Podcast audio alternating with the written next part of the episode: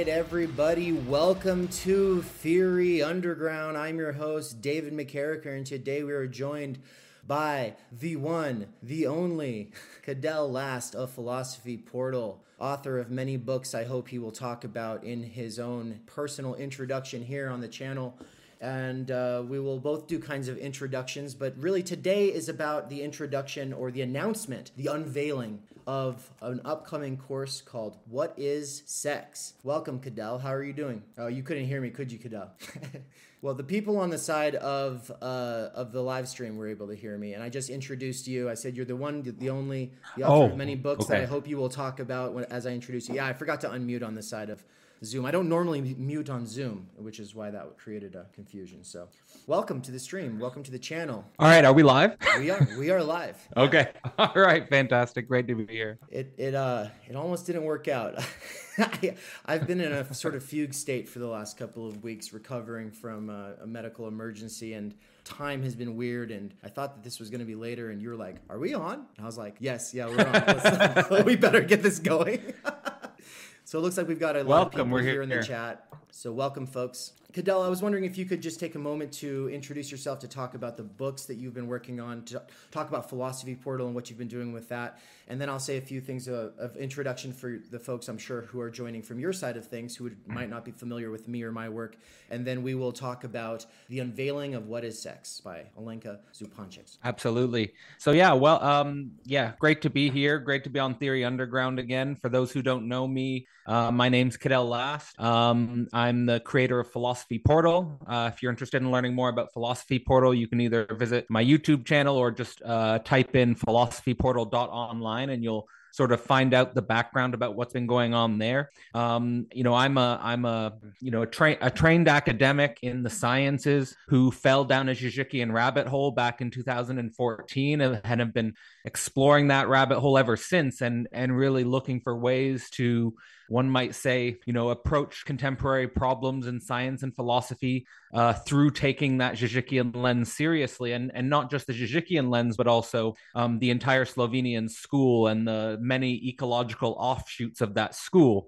Um, I really do feel like there's an interesting community of thought emerging around this school, and um, just happy to play my part uh, in terms of developing the theory and teaching the theory as best as I can. And, and um, you know, uh, and the reason being that I think that they approach questions of sexuality, they approach questions of economy and politics, which uh, desperately need new thought. Um, and uh, I suppose, you know, our focus on What Is Sex is a, a good example of, of um, that whole initiative and that whole uh, motivation. Wonderful. Yeah, and uh, you, you've written a couple of books. You want to say something about your books? Oh, sure, sure, sure, yeah. So, uh, okay, so my books, I the, the biggest one is, or the one, you know, not just the biggest, but the one that has consumed the most of my life energy, um, is Global Brain Singularity. So Global Brain, and all of these books can be found on philosophy portal dot online. So Global Brain Singularity, and explicitly, you know, following Isabel Millar, you know, both of us published our PhD theses through publishers who charge an exorbitant amount of money for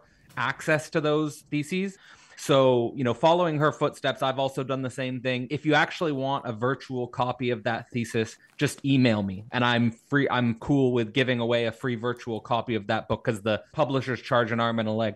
So Global Brain Singularity uh, basically was a culmination of about five or six years of research. Um, it was the foundation for my PhD thesis. And basically it was trying to combine evolutionary theory, specifically uh, human evolutionary theory, with futurist speculations. And I think that this is increasingly an interesting topic. You know, I, I really want to bring out Global Brain Singularity more and more because um, I do think that it approaches interesting ideas that are more and more relevant at the intersection of, you know, our evolution as a species, reconciling ourselves with the evolution of our species, you know, that comes out of a Darwinian tradition, um, and reconciling ourselves with a quite novel, qualitatively new horizon of technology, which a lot of people find disorienting. One sort of elevator pitch summary of Global Brain Singularity could be along the lines of trying to think the intersection between our you know, our, our primal evolutionary drives and instincts, and the emergence of a very different environment than an environment that any humans have existed in before.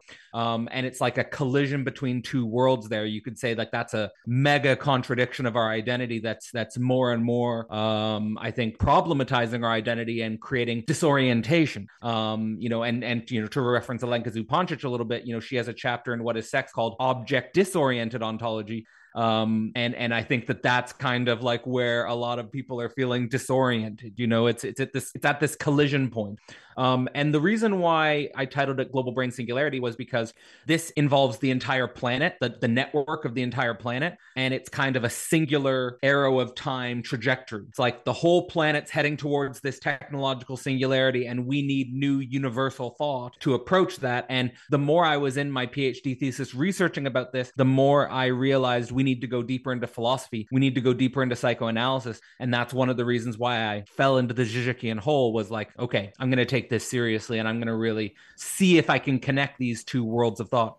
So that's Global Brain Singularity. Um, I also uh, co-wrote a trialogue uh, called Sex, Masculinity, and God with two guys, Uh, Kevin Oros and Daniel Dick. My attempt there was to hold a type of um, dialectical space of conversation, um, to circle around those topics, you know, sex, masculinity, and God. And specifically with Kevin and Daniel, the interesting window there is that you get three self-identified men around the same age, um, in the becoming of their identity, and three very different identities. I'm an academic, Kevin is more of a tantric guy, and uh, Daniel's more of a Buddhist guy. So you get three different types of, of male identities. And um, we just have basically a very open, natural, friendly conversation about those topics. And I think that it really functions both as a therapeutic and as an intellectual conversation starter around those ideas. Um, I've often heard people say to me about that book that it's a great uh, conversation starter if you have a, a men's circle or a um, uh, some sort of um, community space where you would like to facilitate conversations around those topics. Um, so I, that, that's another book. Um, and I've also just released a book called Systems and Subjects, which is a book I wrote during my postdoc at the Berta Lanfrey Center for System Science. And my goal there was basically to combine interdisciplinary science or systemic science with continental philosophy, and trying to generate a conversation at the, at the level of a, a feedback loop between systems and subjects. Um, that on the one hand, you can have a, a view which goes towards a total systemic perspective. And on the other hand, you can have a view which goes to a more subjectivist, perhaps solipsistic perspective. And I think what we need is a conversation about the dialectics between systems and subjects. So that's that's that's that book. And I, I basically, I'm kind of crazy in that book, I think. You know, I'm, it's very it's very speculative. And, and I'm just basically, I was in kind of like the abyss of post-academic life. And I was like, mm. I'm just going to write what I think, you know, I'm just going to go for it. And uh, this is what I want to write. And, you know, it's Good. a cool book, but Good. it's also very crazy. That's that's where you get these short circuits, right? These yes. these interventions into these various fields that have maintained a sort of seclusion from the world and from everything that matters, you know. And that's the What Is Sex book is in a series called Short Circuits that introduces that idea of these these books that are meant to create short circuits in these discourses. And it sounds like that's what you're doing. But I also want to say just a couple things about you and, and why I want to collaborate with you and why we're doing this together.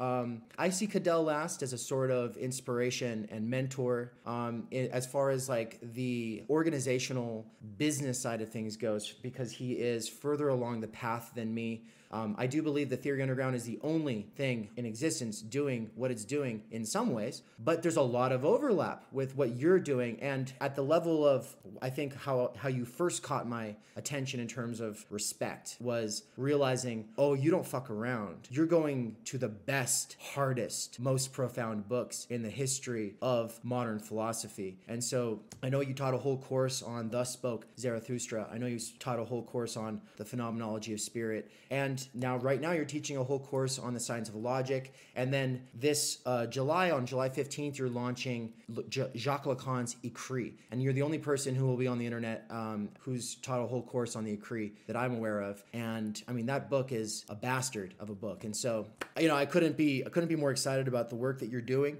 and to be in dialogue with you. Um, but as far as introducing myself to everybody, what's up, everybody? I'm Dave, but uh, I used to be called Theory Plebe on this channel. The channel had a name change and a complete brand change, and I've been kind of switching from being what I, I was maybe like five to four to three years ago, which was more of like a influencer that thought, okay, you know, people are getting into radical politics and what they need is theory, to changing to, well, whether you're an activist or an academic or or whatever, the chances are you've already got a lot of resources at your disposal for this kind of stuff that I had originally thought was important. And I think more important than anything like I had originally thought uh, was needed is a space for working class intellectuals, especially the blue collar variety, who are trying to develop themselves with their earbuds while working at Amazon. Yeah, you're wearing a blue collar right now.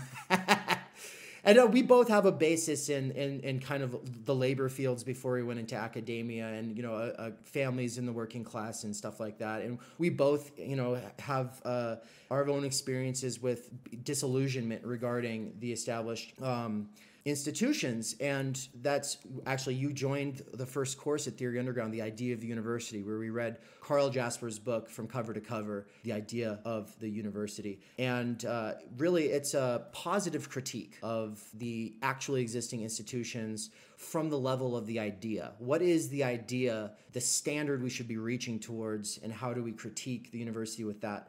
But the, the the other courses that we've been offering this year are the Professional Managerial Class Consciousness and Ideology course, which is also very closely related to The Idea of the University, because the P M C as a class, or as a sort of subclass of the working class that mediates between the ruling class and the, the rank and file workers, is a relatively new phenomenon that comes into existence after Karl Marx has, has already died.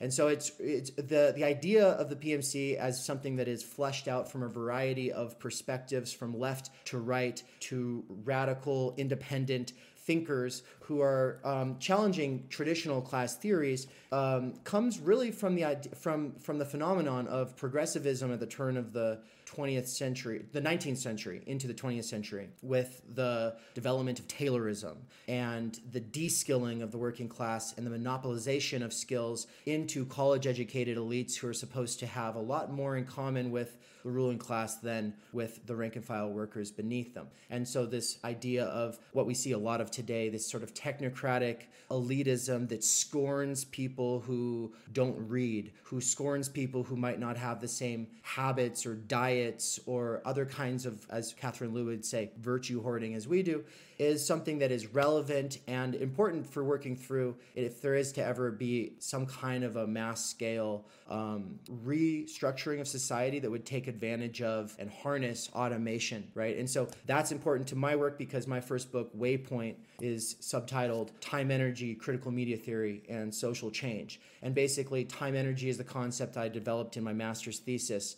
And it's something that comes out of really working through Being in Time and Das Kapital, right? Working through Heidegger and Marx. And it's the time energy is the existential precondition of labor power, which gets presupposed, and obviously, uh, I mean, our entire lives become standing reserve for labor power, and that the schooling system as it currently exists is usually just qualifying our labor power abilities so that we can be um, either workers or managers. And so it all kind of fits together, and how it all fits together is obviously developing. Right now, though, uh, Michael Downs, who's another blue-collar warehouse worker who's been studying philosophy for twenty years, he's teaching uh, Slavoj Žižek's For They Know Not What They Do. And we're just a couple weeks into that course, a couple of lectures. You're in that course as well. And so there's a lot of overlap and sort of opportunities for synergy between our organizations, because we're both interested in Slavoj Žižek. And Slavoj Žižek would not be who he is without Alenka Zupančič. And I don't even know, as, as the sort of plebe in this dynamic, who's really here to learn from you more than anything anything else,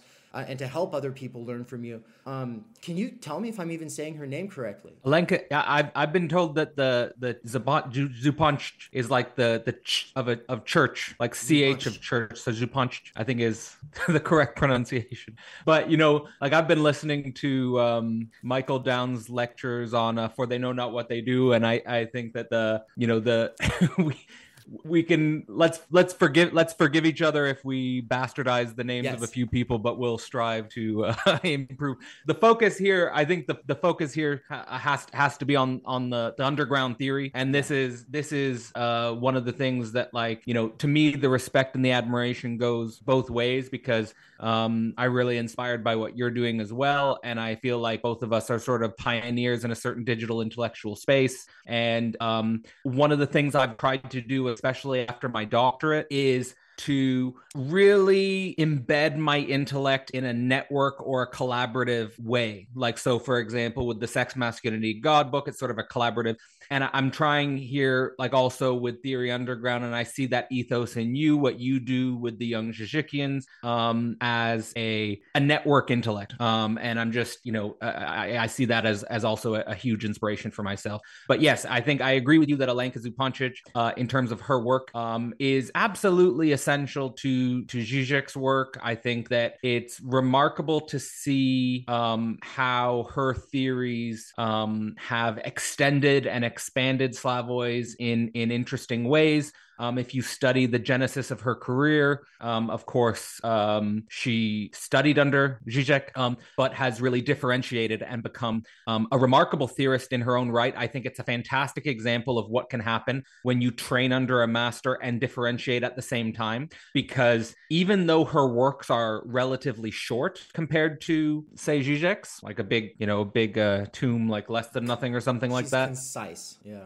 She packs, she packs just an enormous punch. Um, she is so theoretically precise. She is so theoretically sharp. She's an absolute master of dialectical thought, and it's it's just um, it's it's a real she's a real treasure. She's a real treasure, and I and I hope that that we can um, in opening up conversations around these dense abstractions, these you know intense these intensities of thought that that we get in the Slovenian school. I think opening up conversations between the two of us um, and with those in the course um, is going to be um, just uh, like I said about the work you guys are doing. I think good for the culture.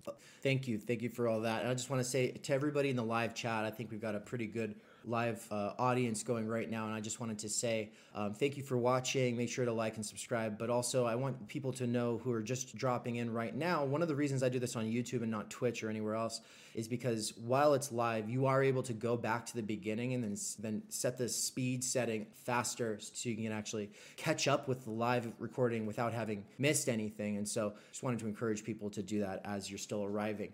So today, the order of business is to essentially sell you all, not all, to sell some of you on the idea that What Is Sex is a book worth reading, and it might be worth taking with us, because we're going to be teaching a course that begins, I mean, it kind of begins now, because this will obviously be embedded in the actual structure of the course if you sign up for it. So people joining in the future, you will be watching this as well. Um, but we will also be doing an introduction to go up uh, next week, a week from today, I think at the same time, um, which will just be a conversation on the actual introduction of What Is Sex. But uh, and then when the course actually launches, then this will all be the private side. This will be the stuff for only for the people who've signed up. Um, the the course begins um, the first Sunday in May, I believe. Right? Is that is that right? Is that May seventh? May seventh. We got four intensive sessions.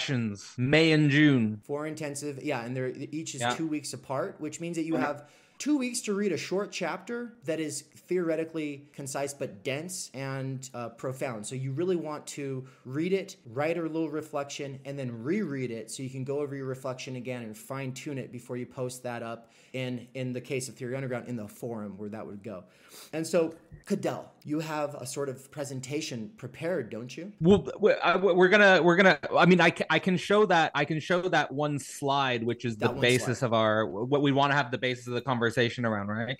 Do you um, want to just... Yeah, abs ab absolutely. Um, I can share my screen if you just open screen sharing, and then I can I can share that. Actually, um, because think... it's good. I think if we get if we get like a, a visual overview of what we want to talk about. Is is that already a slide I have that you sent me in an email? Because I could just put it on the screen, and then you don't have to worry about. Um, oh, I think I'd have to send you the. P did I send you the P D F? Yeah, I think yeah, I did. I think so. So it's. But it's I can. Like I a, can. Either one. Either one. Yeah, we'll do that because that would be easier, I think, on the side of the stream and dealing with O B S sure. and everything like that. But yeah, so um, today, so so, so I so can basically. Yeah, go ahead. It's about. No, I can. I I can open. I can open. Let me open up a little bit about um, Alenka's yeah. work, and and then we're gonna get into three reasons why we think What Is Sex is worth diving into, and we're not going to necessarily discuss the core of the text yet. That's going to be for next week. Actually, we're going to discuss the introduction. So look out for that. We're going to have a huge uh, little presentation and uh, um, and also sort of uh, you'll get a vibe for what the course is going to be like next week. But this is really just to riff on some really important philosophical background, underlying reasons why we think this is an interesting topic, underlying reasons why we think this is worth an enormous amount of time, energy, dedication, and thought. Um, but first, like, let me just go into a little bit about Alenka's background, because she's written several books. So she's written Ethics of the Real. She's written Shortest Shadow. She's written Why Psychoanalysis. She's written The Odd One In and Let Them Rock. Now, it's hard to find a thread in her work that pulls it all together outside of a general philosophical interest in Lacan's return to Freud. In, in my view, is like that's sort of what is the rift that she's navigating, is that Lacan presents himself as an anti-philosopher in his work. At the same time, it's obvious that Lacan has a tremendous respect for great philosophers. He's always bringing in names from philosophy. He's bringing in Heidegger. He's bringing in Hegel. He's bringing in, you know, Plato, and he's reading, you know, the great works. And, you know, he's read Spinoza, you know, he's well-read. He's extraordinarily well-read. And at the same time, it's interesting that a lot of great philosophical work, I think, especially after Hegel, come from people who proclaim themselves to be anti-philosophers. Um, it's kind of like an interesting paradox, I think, in the in the field. Um, in any case, Alenka is clearly ha focused on something which is very primary, which is Lacan's return to Freud and its philosophical implications, right? Like for Alenka, philosophers who treat psychoanalysis as a marginal, partial discipline, which does not have universal relevance, is a huge mistake. For Alenka, the psychoanalytic moment of the twentieth century in particular is something which has universal relevance, and not just to, let's say, general subjectivity, but also to philosophy as such. Um, and that's one of the things we're going to be getting into and focusing on, is one of the reasons why we should read What Is Sex is because Alenka is in some sense demonstrating in her very work um, why psychoanalysis has a tremendous relevance to the history of philosophy conceptually, um, and that actually what we're looking at with bringing sexuality into psychoanalysis is a fundamental battleground of thought, which I actually believe is is is is um, at the very foundation of what people call the culture wars, at the very foundation of um, our difficulty in thinking politics, economics, um, modern global society. Um, so in doing like an intensive deep dive into what is sex, deep dive into what is sex, what I really want to do, and with Dave, is open up a new conversation space, open up a higher order conversation space. Like online, it's very easy to find spaces where people are exploiting and manipulating sexual difference. It's very easy to find online spaces where people are creating simple binaries between men and women. We're masculinists, we're feminists, we're going to argue from the masculine side, we're going to argue from the feminist side. It's very easy to see people creating businesses and exploit and podcasts, exploiting sexual difference. What I hope Dave and I can achieve in taking seriously Alenka's What Is Sex is raising the bar for the type of conversations that we want to have about sexuality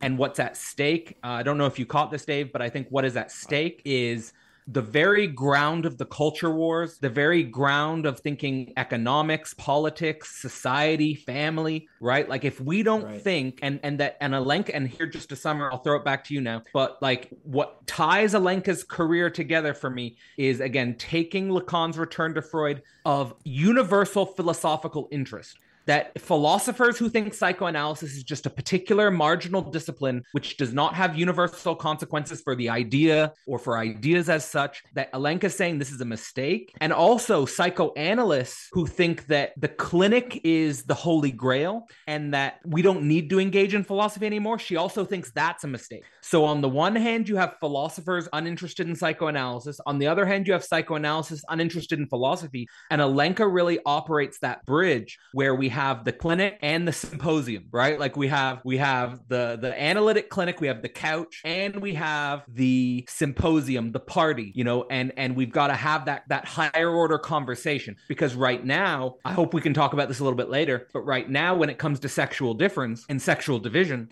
I think we've got a lot of pigs and partiers who are, um, or on the other hand, I think um, extremist totalitarians who are exploiting and not not capable of raising the bar of the conversation. I, yeah, I, I thank you for reiterating it. Yeah, I definitely, I, I was following, but um, I, I think it's worth driving that home because that is my point of entry for sure. In the early days of Theory Play, one of the first books that I really went in depth into was Judith Butler's Gender Trouble, which I took to be, you know, a very relevant text. I took it to be sort of canonical on the topic. And in a sort of sense, it is obviously a, a, a fundamental part of the discourse. But um, my identification at the time was as non-binary and genderqueer, right? I was uh, one of one of Jordan Peterson's feared uh, neo-Marxist feminist, you know, uh, radicals or whatever. And, and My my my reading of psychoanalysis has definitely complicated things beyond then, you know, in a lot of ways. And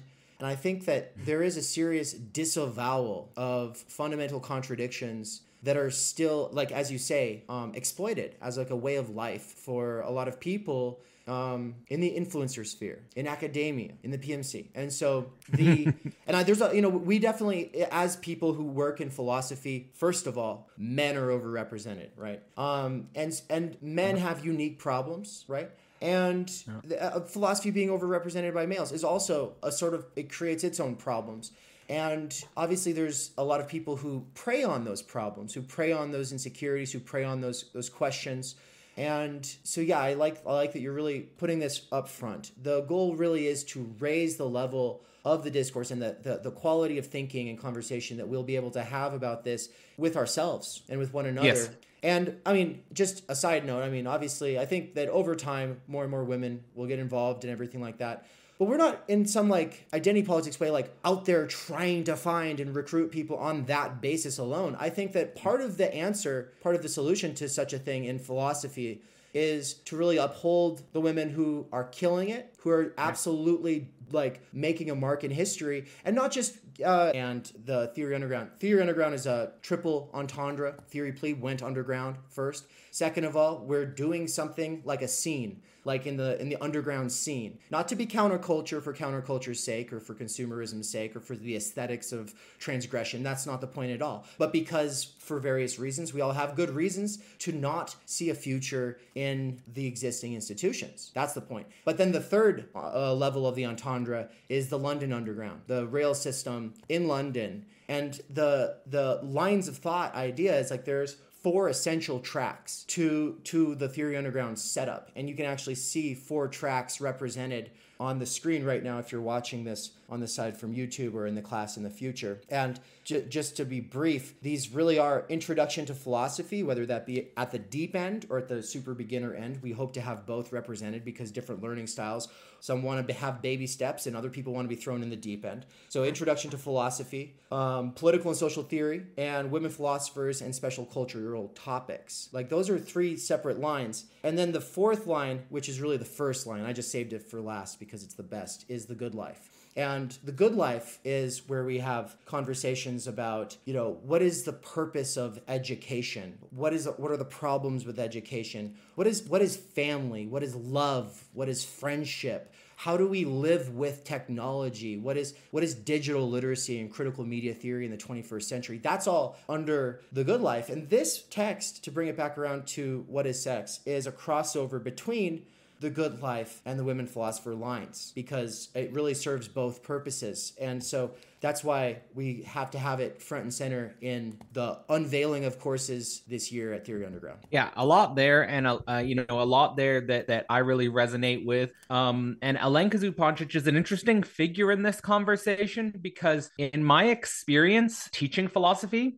when I teach a Hegel course, it's basically one hundred percent men. When I taught a course on Freudian psychoanalysis, it's closer to fifty-fifty men and women. And I, not that I'm like saying, mm. oh, because I'm teaching Hegel, it's all, all men, that that's, uh, we need to get more women represented. It's just interesting observation that when I teach Hegel, it's one hundred percent men. When I taught Freudian unconscious, it was about, it was closer to fifty-fifty.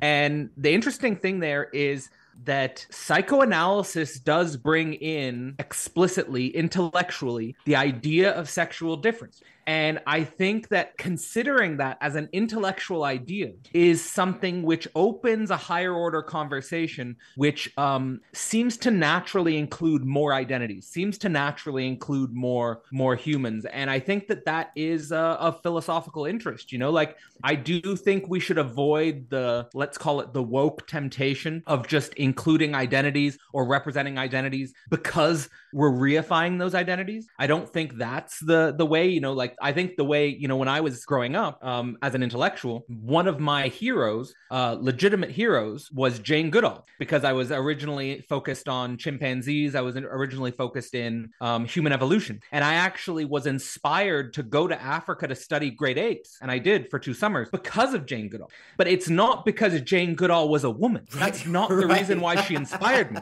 I wasn't right. inspired. Oh, Jane Goodall's a woman. I'm so inspired. No, I was inspired by Jane Goodall because she's a universal subject. So when right. I say that, when I say that um, we're trying to raise the bar of the conversation on, on sexuality, to me, what that means is raising it to the level of the sexual division as such, where we're no longer exploiting the division, where we're no longer saying like, and like, and here, like I'm speaking from experience, I'm not against people doing women's work. I'm not against people doing men's work, but I'm against people who use that identity to create the en- opposite enemy. Yeah. Like I don't, I'm not for men's work where you're blaming women, or I'm not for women's work where you're blaming men. No, this is about learning about the division in oneself. Mm. And, and, and, and, and, and through that process, no matter what you were born, raising the level to universal subjectivity. That's, one hundred percent. And I hope that's what we can do. Wonderful. Right. And the particular, the particular informs the universal. Exactly. That's why. And that's why sexuality is so philosophically important. That's why the Freudian moment is of relevance to, to philosophy, because if you pay attention to the particularity, what Freud said was if aliens came to planet Earth, the first thing they would note about the human species is that they are sexuated. Like we take for, we take as a, a priori given, we take it as a, a priori for granted that we reproduce sexually. Not all beings reproduce sexually. Some beings reproduce asexually, mm-hmm, mm-hmm. right? So the fact that we're sexuated is itself a given, it's something given to our species, and which not only do we have to live with that like many other animals do, but we cognize it, we reflect on it, we have to reflectively carry our sexuation and pass it on into the next generation. And I think that's the whole reason for psychoanalysis, is this conflict between ego instincts and sex instincts. That's what Freud said, you know, that, that basically, you know, the, if you read the Studies in Hysteria of the original Freud papers, you know, he's basically dealing with hysterical women who are struggling with the burden of this conflict between the ego right. and the, like women who want to throw their babies out the window. They didn't want to have the kid, right? right? Like, and, and, and, you know, now, now like it's a much different socio, it's a much different sociological situation now, because we have the pill, you know, we have many open available contraceptions. Many people are ex- like, we have a culture where we're exploring sexuality, totally mm-hmm. disconnected from reproduction, mm-hmm. right? So psychoanalysis was emerging in the place where it's almost like the cult, that culture was emerging, but it wasn't yet what it is now. Right, right. And it's not gotten because like, before, because before, like in the traditional culture, like you're keeping the baby, you're having right. the baby, you're married, you know, you know, it's not, this is not a question. It's not a choice, right? Right. And it's not gotten easier. It's not gotten easier for women or for men. It's only gotten more difficult, especially seeing as our fundamental vulnerabilities and this contradiction are being preyed upon. It's not gotten easier to deal with it. It's not gotten, it's, it's, it's a lot easier to, to think about, about a relationship you had through this sort of uh, this this binary frame that's being uh, reified through the culture war, right?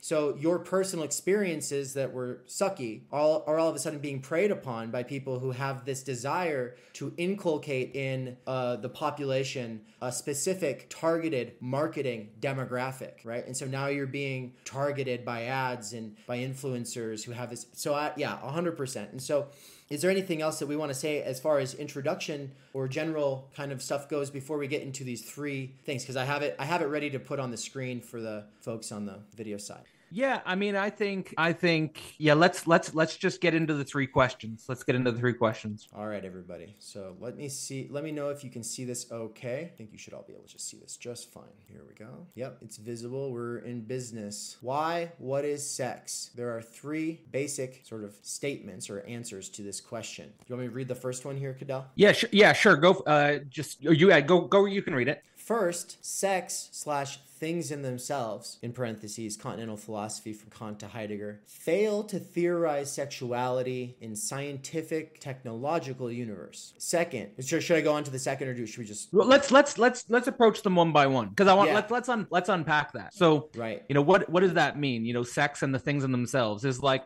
let, let's start with like what is what does it mean the things in themselves and why why connect that with with sexuality? So like at the grounds of modern philosophy, really like when we think about modern philosophy, what a lot of people mean when they say that is basically a series of thinkers, but the mega thinker is Kant. There are other important thinkers that constitute modern philosophy, but Kant represents a, a fundamental break. There's, of course, David Hume. There's, of course, John Locke. There's, of course, uh, Renan going back.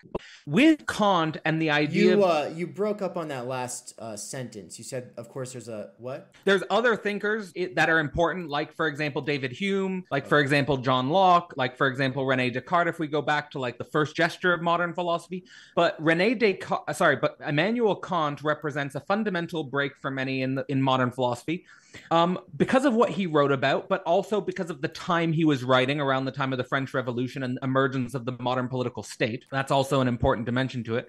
Am I coming through clearly? Yeah, I'm hearing you now. Um, if okay. There there seems to have been a stream issue that made it so people got kicked out and they came back. And if, if it occurs again, we might take a short intermission, right, to get some water okay. and stuff while I fix the bit rate because it's giving me a recommendation. But let's keep going for now. All right. Well, so like back to the point about the things in themselves. What Kant is basically doing there is making a move and a break from uh, pre-modern notions of objectivity, right? Pre-modern notions of objectivity basically had for Kant a naive relationship to the thing or a naive relation to the object because they wouldn't, they weren't considering the relation with subjectivity.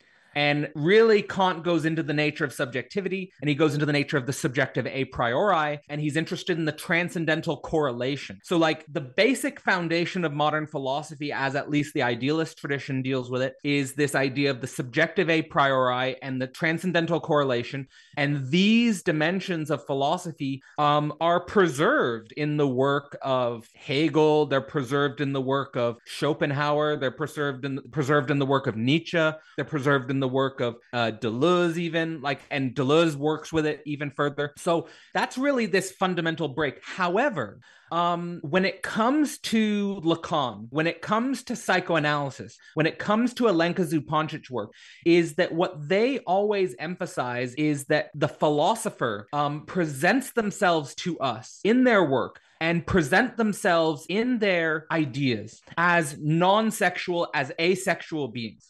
And here the idea, and so like this is running through, so when I say Kant to Heidegger, I'm not specifically picking on those guys. I'm not, right, right, right. I'm just, I'm, it's just to articulate this lineage. It, it's a catch-all because it catches, it catches Husserl and Hegel as well. It catches, exactly. It catches Feuerbach as well. It catches Marx exactly. as well. Yeah. Yeah.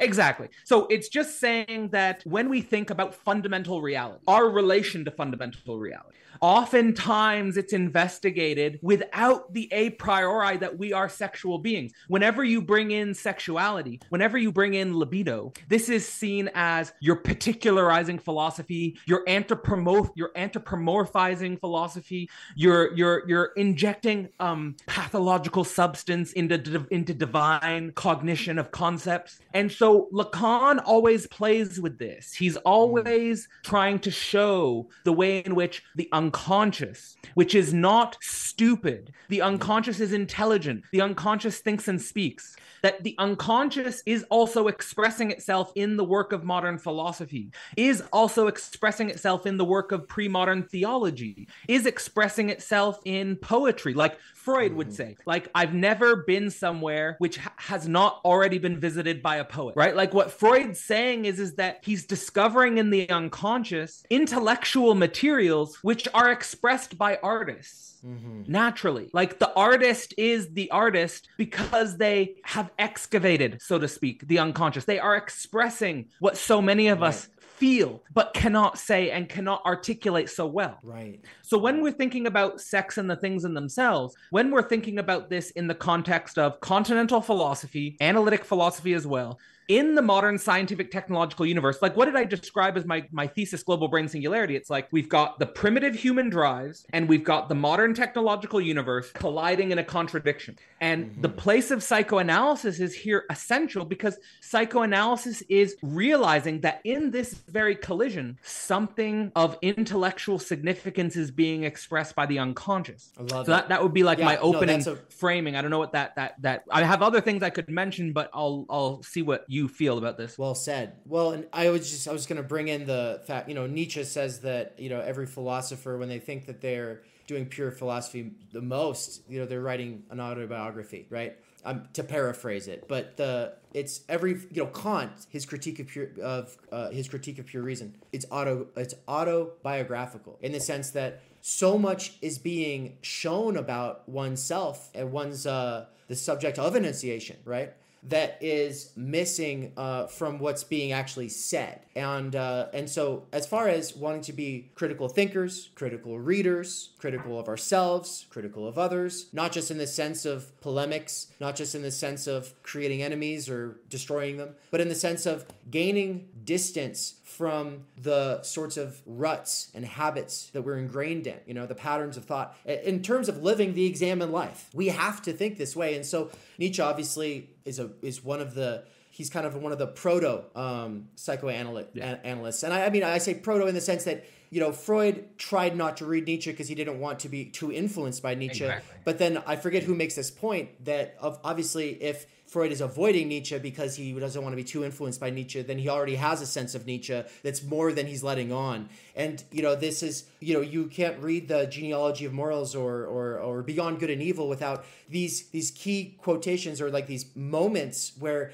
he's playing off of the imagery of like a cellar of, of, of wild dogs that is locked beneath the home of, of your suburbanite dwelling uh, bourgeois person. And the, the point is that cellar of dogs is it, we all have these, these instincts. And of course, we will get into the fact that instinct and drive are not the same thing. We can get into it later because obviously Lacan expands on what Nietzsche and Freud are kind of first in line to to see and to try to articulate. And so Nietzsche and Freud both articulate it in their own ways. But the point is, is yeah. that we're not these noble little, you know, uh, beautiful souls that come out of the womb and that if we could just be let to do what we do, then we'd all create harmonious societies like Rousseau thought, right? Like the utopian right. socialists thought, like the hippies thought. You know, no, we're, yeah. we're, we're, we're Uh, give give a three-year-old child, give a two-year-old child, give a one-year-old child the muscle capacity uh, of of a horse, and it would kill everyone in the village, right?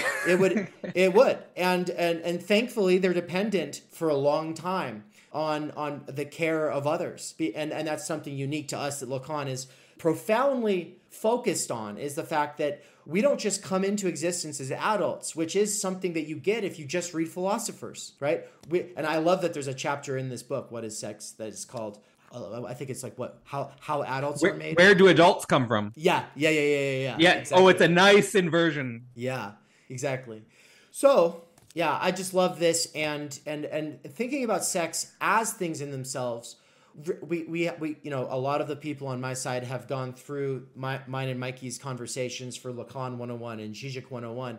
And so they're probably already thinking about the Boremian knot. They're probably already thinking about the fact that we have the reality of things as they appear in images and in perceptions, which would be called the imaginary for Lacan. And then we have the way that those make sense, the way that those are ordered, which would be the symbolic. And then the real is what cannot be integrated into that. It's what refuses that. And to, in a sense, that's what we are trying to appro- approach here is what is the real? And I understand there is also a problem. We can get into it later. There's a problem with conflating the real and the things in themselves. There's a problem with complete com conflating yes. Kant's noumenal with the things in themselves, or, or with I mean, sorry, with yes. the uh, with with the real. But look, yeah, we and we have to we have to also be open to the evolution of the idea of the things in themselves. Like, so, for example, I'm teaching the science of logic right now, and the way Hegel um, Hegel does try to reinvent the things themselves in a in a in a non-Kantian way. But I mean, that's a big that that that's a big conversation. Um, I just wanna I just wanna. Um, work a little bit towards the a crucial point you were making about about Nietzsche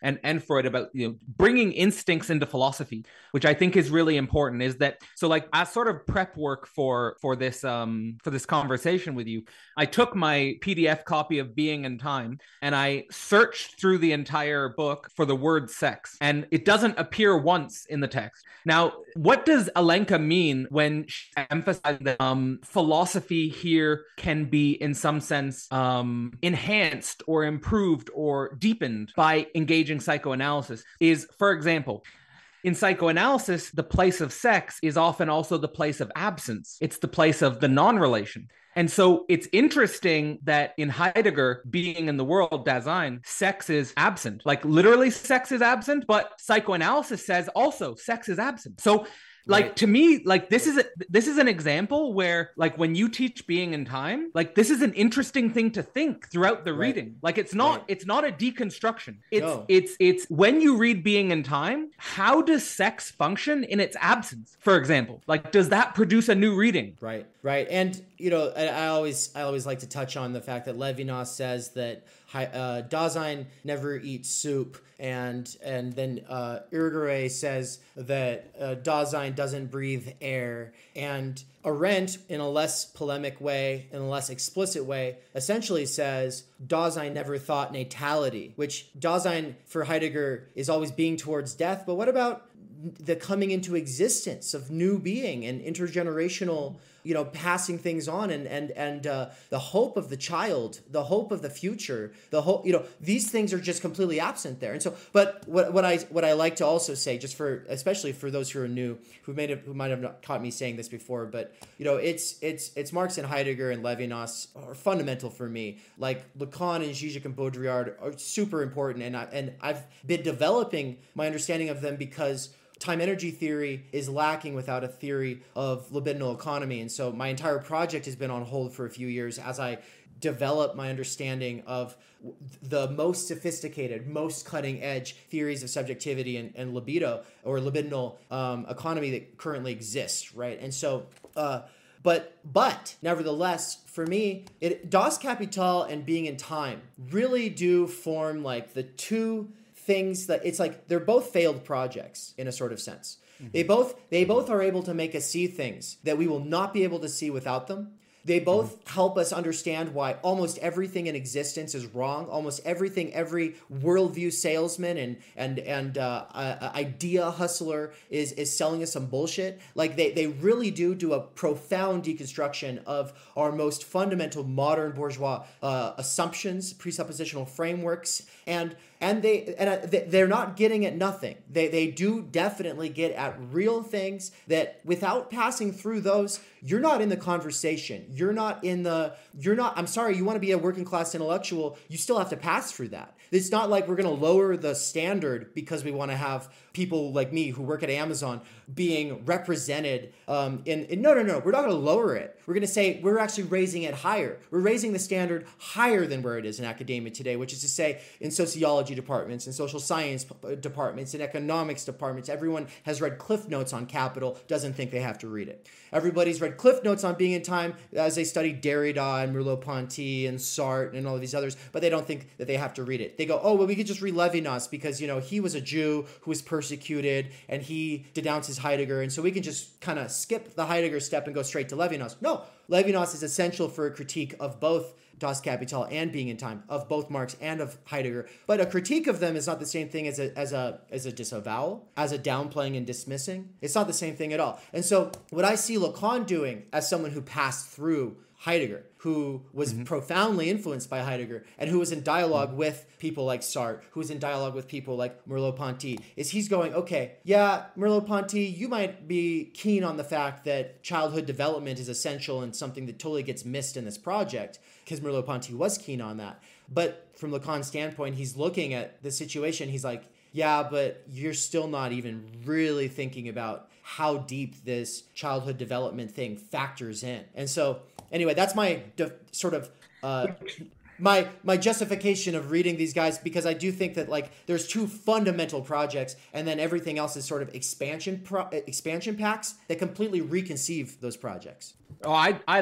I I, lo- I love I know I I love your your the, the perspective on like your. I think we all have our ontologies, you know, like we all have you know we all have our ontologies, and and we all make our own way through philosophy, and we all try to combine different thinkers. And I I, I love I love the idea of the project of you know, and that's really dialectical. Is like you're not not identifying with Marx, not identifying with Heidegger, but let's throw them together and let's see in the working through of these thinkers what we can what we can bring out. But like. I just want to quote Kendrick Lamar for a second when he says at the end of his Control verse, what is competition? I'm trying to raise the bar high. Who trying to jump and get it? And I think that that's like what Theory Underground and like what you're expressing there. And what I hope I try to do also with Philosophy Portal is basically saying, what is competition? We're trying to raise the bar high. Who's going to try and jump and get it? And like, that's that. And that's what we want to do with raising the discourse is we don't want to stay in Nietzschean terms, rabbling around. Um, and, and, and, and we, we want to, we, I mean, st- striving in the abyss, you know, we're striving in the abyss. And that's, that's, that's hopefully what we can do. Um, just want to say say a little bit um, uh, more on this idea of philosophy at the intersection of psychoanalysis. There's this fantastic video, because on first encounter with this, you might say, for example, are we going against what is oftentimes too um, generically lumped in as deconstructionists? Are we going against these figures? Um, and so what I did in also preparation for this is I looked up one of my favorite videos on YouTube, which is a short video by uh, interviewing with Derrida. Um, it's titled, if you want to look it up, and we can put this in the chat, um, it's titled On the Private Lives of Philosophers. Um, and it's an interview with Derrida where he's asked if he could sit down with Heidegger or if he could sit down with Hegel, what would he ask them? What would he want them to talk about? And he said, here's his answer. I would want them to talk about their sex and love lives. Why didn't they, or why did they refuse to write about it? Their sex lives. I would like to hear them speak about their sex lives. What is the sexual life of Hegel or Heidegger? Because it's something they don't talk about. I'd love to hear about something they refuse to speak about. Why do these philosophers present themselves asexually in their work? Why have they erased their private life from their work? End quote. So that's Derrida asking this question, which I think is very much in the spirit of this book, which I think is very much in the spirit of this conversation is at the intersection of philosophy and psychoanalysis, there is this rift and there is this question of the intellect and sexuality. And what Zupančič will say in the introduction of her book is that we are not debasing philosophy by introducing sexuality. By introducing sexuality, we are raising it to a surprising intellectual topic, meaning we're not debasing philosophy, we're raising sexuality to an intellectual topic. And I think that's that's so true. I've added the link for The Private Lives of Philosophers to the... Um, it's a great video. It's a great little des- clip. It's in the description of this video now, so people will be able there's to find funny, it. There's funny screenshots you can make of that video where Derrida says, uh, I'm not talking about making a porno with Hegel. And you could just screenshot that out of context and just say, I'm not, I'm not, I don't want to. Uh... this is, people do keep saying, put this on, put this on. Uh, you, you need to have Theory Underground on, on OnlyFans. You got, you got it. I'm just yeah. kidding. It, well, it's a joke. But people, have, people have suggested it, but it is a joke. I think, I think it's a joke. Anyway. So um, right. I, I, I want to get uh, some more coffee in a moment. So you tell me when it's a good time for me to step away, because I'll be able to I'll be able to hear you as I go. But should we read from the second point? Is this a good time? Well, to read I, from I the actually I, I would I actually have a few more concluding remarks to make about oh. this point. So if you want to get coffee, I can make okay. those points, and then and then and then we'll go to the next point. Let's All go. right. So so basically, what we tried to say so far is basically that with this idea of sexuality and the things in themselves, from Kant to Heidegger, what we're basically saying is is that there's this interesting intersection where we want philosophical thought to raise the bar and raise sexuality to a surprising intellectual topic, um, and there is precedence for this. So let me just uh, share a, a quote by Freud on Schopenhauer. Freud was a, a a fan of Schopenhauer. Freud read Schopenhauer very deeply. Of course, Schopenhauer influenced Nietzsche a lot, um, and here's what he had to say in his three essays on sexuality. Schopenhauer showed mankind the extent to which their activities are determined by sexual impulses, in the ordinary sense of the word. It should surely have been impossible for a whole world of readers to banish such a startling piece of information so completely from their minds, end quote. And what, what Freud's trying to say there is like, look, here's a great philosopher, Schopenhauer. He's basically done a good job of demonstrating that our motivations, that our impulses are fundamentally sexual. They're libidinal. And if you don't take that seriously, if you don't take that seriously intellectually, then you're missing the entire, you're missing the theory of motivation. You're missing the theory of why we move, you know, and, and, and the more I've read continental philosophy, I mean, if you're missing the why we move, you know, what moves us, uh, you're, you're missing a bit, you're missing a big part of the picture, you know, like um, Slavoj Žižek's Less Than Nothing was going, was a, a possible alternative title for that uh, book was Eper si muove, which means, and yet it moves. So we We've got to, you know, yeah, so that's one philosophical reason to take it seriously. Um, another point Freud made about the concept of sexuality as it regards to philosophy is, here quoting Freud, he said, "And as far as stretching the concept of sexuality, which has been necessitated by the analysis of children and what are called perverts, anyone who looks down with contempt upon psychoanalysis from a superior vantage point should remember how closely the enlarged sexuality of psychoanalysis coincides with the eros of the divine Plato," end quote. So what Freud's trying to say there is, look, when you say sex in common sense terms, you're th- you're talking about something very narrowly, and you have a lot of preconceptions about what you think sexuality means. But actually, when we've d- done psychoanalysis, the concept of sexuality has become so enriched and so enlarged that it starts to look a lot like what Plato was talking about in the Symposium. So not only is this a philosophical topic, but it's even the ground of philosophy, because if you're talking about Plato, you're talking about about the, the the footnote upon which philosophy was written. You know, philosophy is but the footnote upon, written on Plato, and Plato is certainly taking eros seriously. So that's that's one connection. Then I'll make a second connection here, is if you look through Thus Spoke Zarathustra, there are some key points in Thus Spoke Zarathustra where Zarathustra talks about sex explicitly, um, and he's just bringing it into his philosophy. And so I, I think that there are precedents in both, sh- in, in Schopenhauer, in Freud, in Nietzsche, to take sexuality seriously. Um, if there are people who are particularly interested in the passages in Thus Spoke Zarathustra that I would point towards, the most interesting one is called um, On the Three Evils. If you look up On the Three Evils, um, Nietzsche has this crazy dream, or Zarathustra has this crazy dream, where he uh, weighs the world by three things: sex, the lust to rule, and selfishness.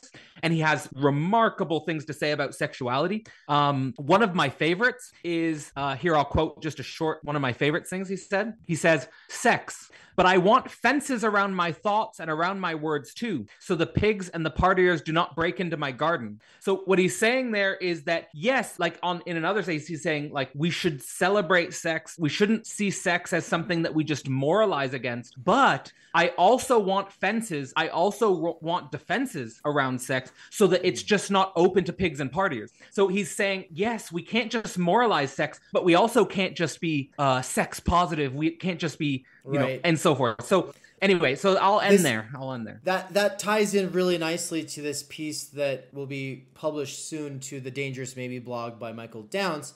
It will be called Psychoanalysis, Schizoanalysis, and Marxism, or, or, or Marxism, Psychoanalysis, and Schizoanalysis. I might have the order wrong, but you get the title. And the it's a it's a short book being published to his blog, really.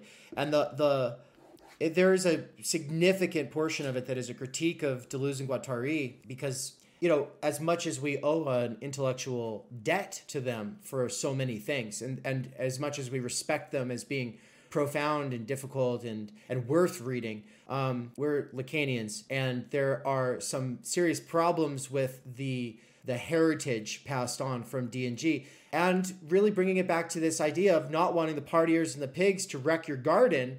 Um, there's a there's a, there's a key quotation in this piece coming from Mikey that is, the machinic unconscious is a rapist. It has no ethics. It just is bodies touching bodies, and there's no do or do not. There are no fences. There are no safeguards. And in a world without safeguards, in the hippie, everybody's on acid, everybody touches everybody, and it's all just, we have no inhibitions. There is no castration. There is no prohibition. There is no no from the name of the Father. There is all just, it's all, everything's everything, everywhere, all at once, right? No, no. No, is, no, no, no, it's wrong. Absolutely. It's wrong. This is, this is, this is a great theory of how geological rock formations and stars uh, develop and come in and out of being. Like, they're really good at that kind of metaphysics, but they're very bad at human subjectivity and what it means to be a human, and why we don't want you just walking up and sticking your hand in my mouth or or ass or whatever. You know, there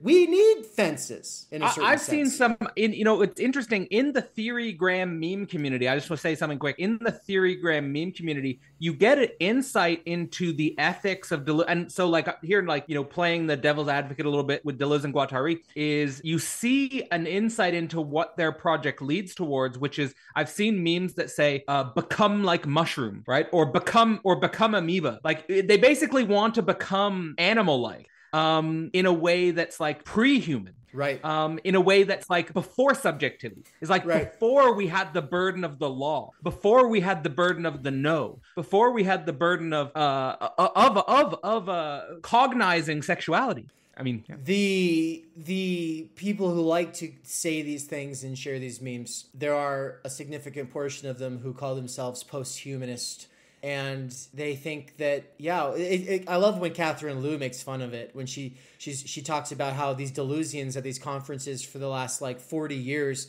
have been saying shit like, we need to become like bumblebees and shit. And she, she She just says it like offhandedly, laughing about it when she's in conversation with Chris Catrone at a Platypus panel. And she's a base queen. Her, her, she, she really has no respect for a lot of the stuff that you and I love, that a lot that you and I see a lot of value in.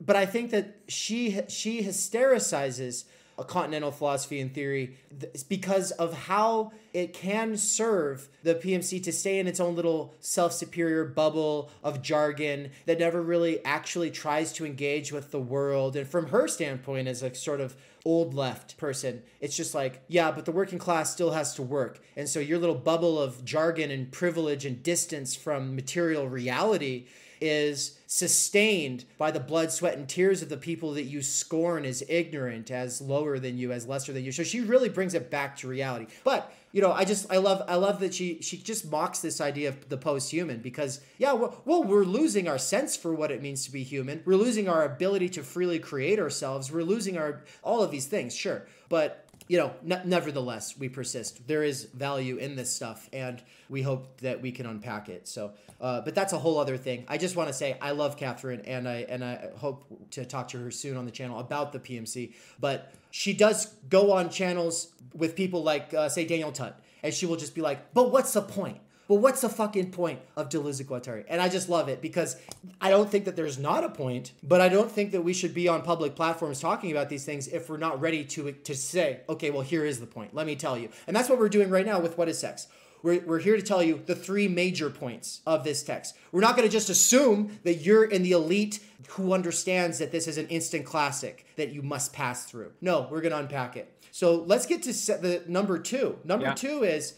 Uh, deontologized epistemology. Okay. Deontologized yeah. epistemology. Gender constructivism very loosely or not connected at all to ontological real of sexuality. And then in parentheses, you say Foucault and Butler, or to Butler, Foucault to Butler. Right. I mean, I, so like, again, um, I mean, on the one hand, like it's shots fired, and on the other hand, it's not shots. Like, it, you know, it, it, it, it's, it's, it's weird. Like, it's not like, um, the, like in some sense, engaging with these people as a negation is at the same time a respect. Because, like, think about all of the people we're not saying. Like, we're basically saying, like, for figures like Foucault and Judith Butler, like, specifically, like, books like The History of Sexuality and Gender Trouble, these are citation classics. These are books that have set the tone um, for philosophical culture. They have set the tone for philosophical theory. And so, in some sense, it's a, it's a sign of respect to, to um, engage with certain thinkers, even if it is in a, a negative gesture. And, and even if it's in a negative gesture, of course, what we're trying to do here is bring a significant degree of nuance, and I would like to to right. bring a significant degree of nuance, because it's not just saying it's not just saying oh the, this bad, this good, right? It's not like that. So right. um let's say here first, like when it regards to, I'm going to break it down into the pop idea and the serious theoretical idea of good. of of this point. Okay, so the pop idea is basically what our culture has become in relationship to gender, is this idea that we can construct our own gender, we can construct our own identity, um, that society in the past has imposed gender categories on us. So, for example, when you're born as a baby, you'll be wrapped in blue. When you're born as a girl, you'll be wrapped in, in pink. And, and all of these a priori categories will get put onto us, and that we inherit this from a patriarchal, uh, monotheistic civilization, which uh, reified gender categories. And now we can free ourselves from the big other of social normative expectations. And we can um, treat our sexual identities as the ground of liberation, where we can liberate ourselves. We can pick this identity, we can pick that identity, um, and, and we can, we can remove ourselves from the constraints. We can remove ourselves from the limitations of the historical categories. That's basically what I mean here by the idea of a gender construction, which is uh, not connected connected to ontology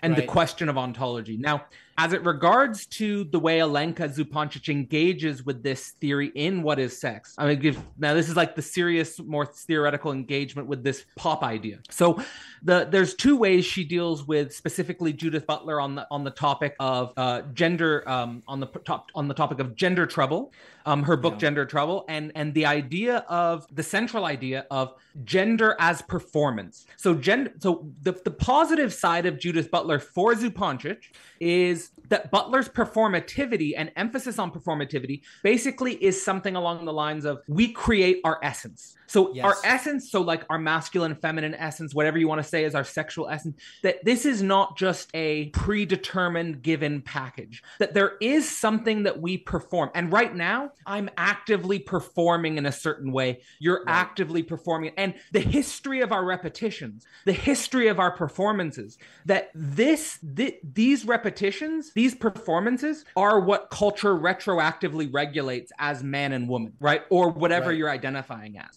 Um, however, the, the negative side of um, Zupančič's view of Butler, so there is a degree, there is a way in which um, Zupančič views Butler's program of performativity as something that is necessary, that is um, fundamental, and it, it, it's it's this it's it's this space of creativity that we do have, this space of performativity that we do have.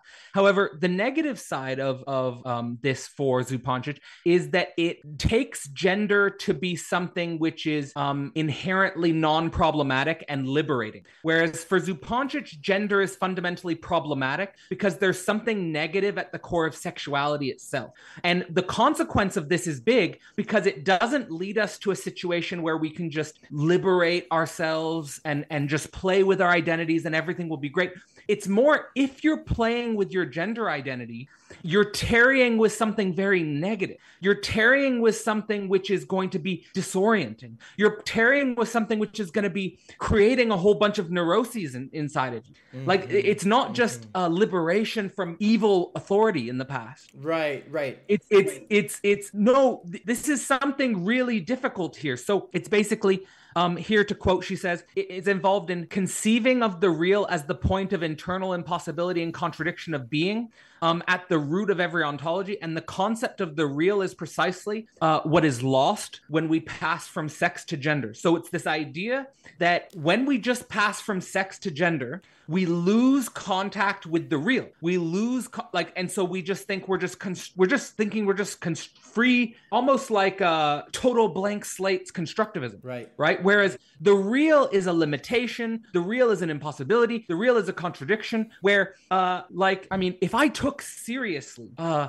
playing with my gender, uh, I would probably be in for a nightmare of some kind. Like I would, you know, and I think that we have now, and this is not to, this is now, this is not, to I'm not putting any um, political, I'm not making any political statements here about pro or against trans or anything like that. It's merely saying, and here even affirming trans identity is, um, this is something we need to have very mature conversations about. It's precisely for this, right. It's precisely for trans becoming a universal political category that we need to raise the bar of our conversation. Yes, yes. And it's been lowered because there's basically the, no, it's very simple. There's just X X and X Y chromosomes and, you know, women are birthing machines and God had it all figured out a long time ago versus uh, it's whatever a person feels at the moment that they identify as that you just need to accept and affirm, no questions asked. And even at the level of children, you're just going to take their word that their identity is a one-to-one correlation,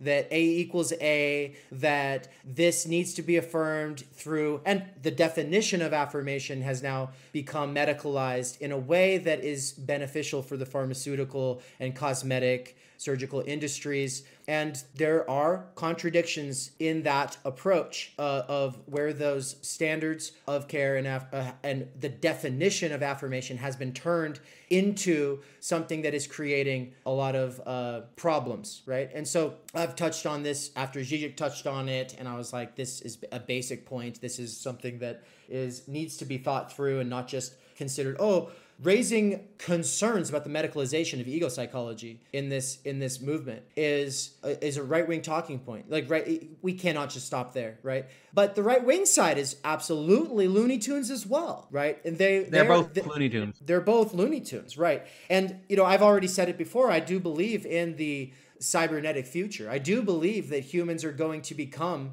Uh, at least some humans, not all. I mean, I guess Amish, Amish people will probably be here in ten thousand years. But the, you know, and, and a lot of other radical kinds of experiments that try to maintain some sense of something that was supposed to be human, that maintenance of that sense, the fact that it requires the continuation of the performance of cutting your facial hair in a certain way and wearing a certain kind of hat. In every Orthodox community, in every society, there's always going to be people who want to keep certain traditions alive. Now, that doesn't have to be politicized. It doesn't have to be theocratic, et cetera.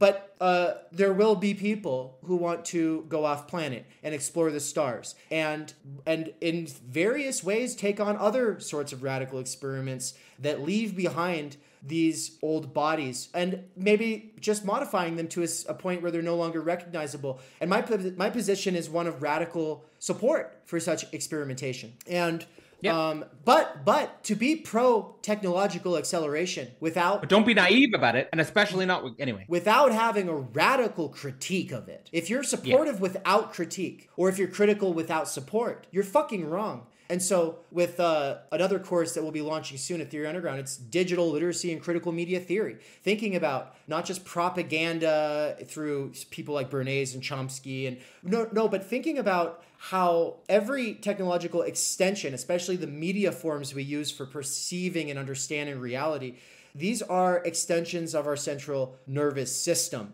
And that's McLuhan's point. The medium is the message. And how that has to be thought through a, a Marxist standpoint, how that has to be thought through um, Heidegger's question concerning technology, how that has to be thought, thought through uh, all of these other fundamental contr- contributions to what I'm calling critical media theory, um, as well as in conjunction with digital literacy, which is more about how do you have a good life now, considering the fact that we're so addicted to the attention economy, which is really the distraction industry. How, how do we get to know ourselves when solitude is broken down and we think that we're in solitude, but we're not in solitude because we're with our phone, right? And how to, and in my book, uh, se- second chapter really gets into the breakdown of that virtuous circle between genuine being with other people and genuine being with oneself, and how with, if we're not thinking critically about our relationships to these devices, then we're not going to be able to, as Heidegger says, come into a freer relation with them. And so, right. you know, Descartes' dream of a, of a world of devices that allow us to seize and possess nature has been achieved. The question is, how are we seizing and possessing ourselves in a way that robs us from ourselves, in a way where we don't even have that autonomous, creative control over becoming something different? Because right now, you get caught up in, in, in an industry that's selling you on solutions to what you need to be, as opposed to one of radical experimentation that takes on free, autonomous, courageous exploration of the self and the heavens, right? So I, I wanted to be clear about that and just put that forward here and now, because um, a lot of people don't have time to go over everything that's been talked about in the last couple months. And this is my position. It's been my position. And, and I just wanted to be clear about it, but bringing it back now. So what is the fear? What is the fear of uh, what, what occurs when we do not uh, approach this in this nuanced way that is able to tarry with the contradiction, to tarry with the negative? And I think that leads us, that's the segue into the next point, isn't it? Well, I'll just say say quickly on on on this point before, just to like the the most the most clear formulation of the problem that I found in Zupančič is the following, and it and it points towards both the traditional identity and the, let's say, the postmodern identity. Is that she says gender complementarity to multiplicity. So complementarity being men and women in a harmonious balance, and gender multiplicity, just pick your own identity, neither are thought of as inherently problematic, end quote. And Žižek says here, part of, here to bring in Žižek to the equation, says the paradox of the liberation of sexuality, meaning the liberation from binary oppressions, liberating sexuality into the gender multiplicity, has to end up in the liberation of humanity from sexuality. Meaning that the point is, is that sexuality as something fundamentally negative does not mean that you're just going to enjoy your free sexual expression. What it means is, is that when you liberate yourself from these binary categories, you're going to be confronting a singular negativity, which you learn, which is the which is the negative force from which you build your, let's say, self-autonomous identity and, you know, your your your your your historical persona.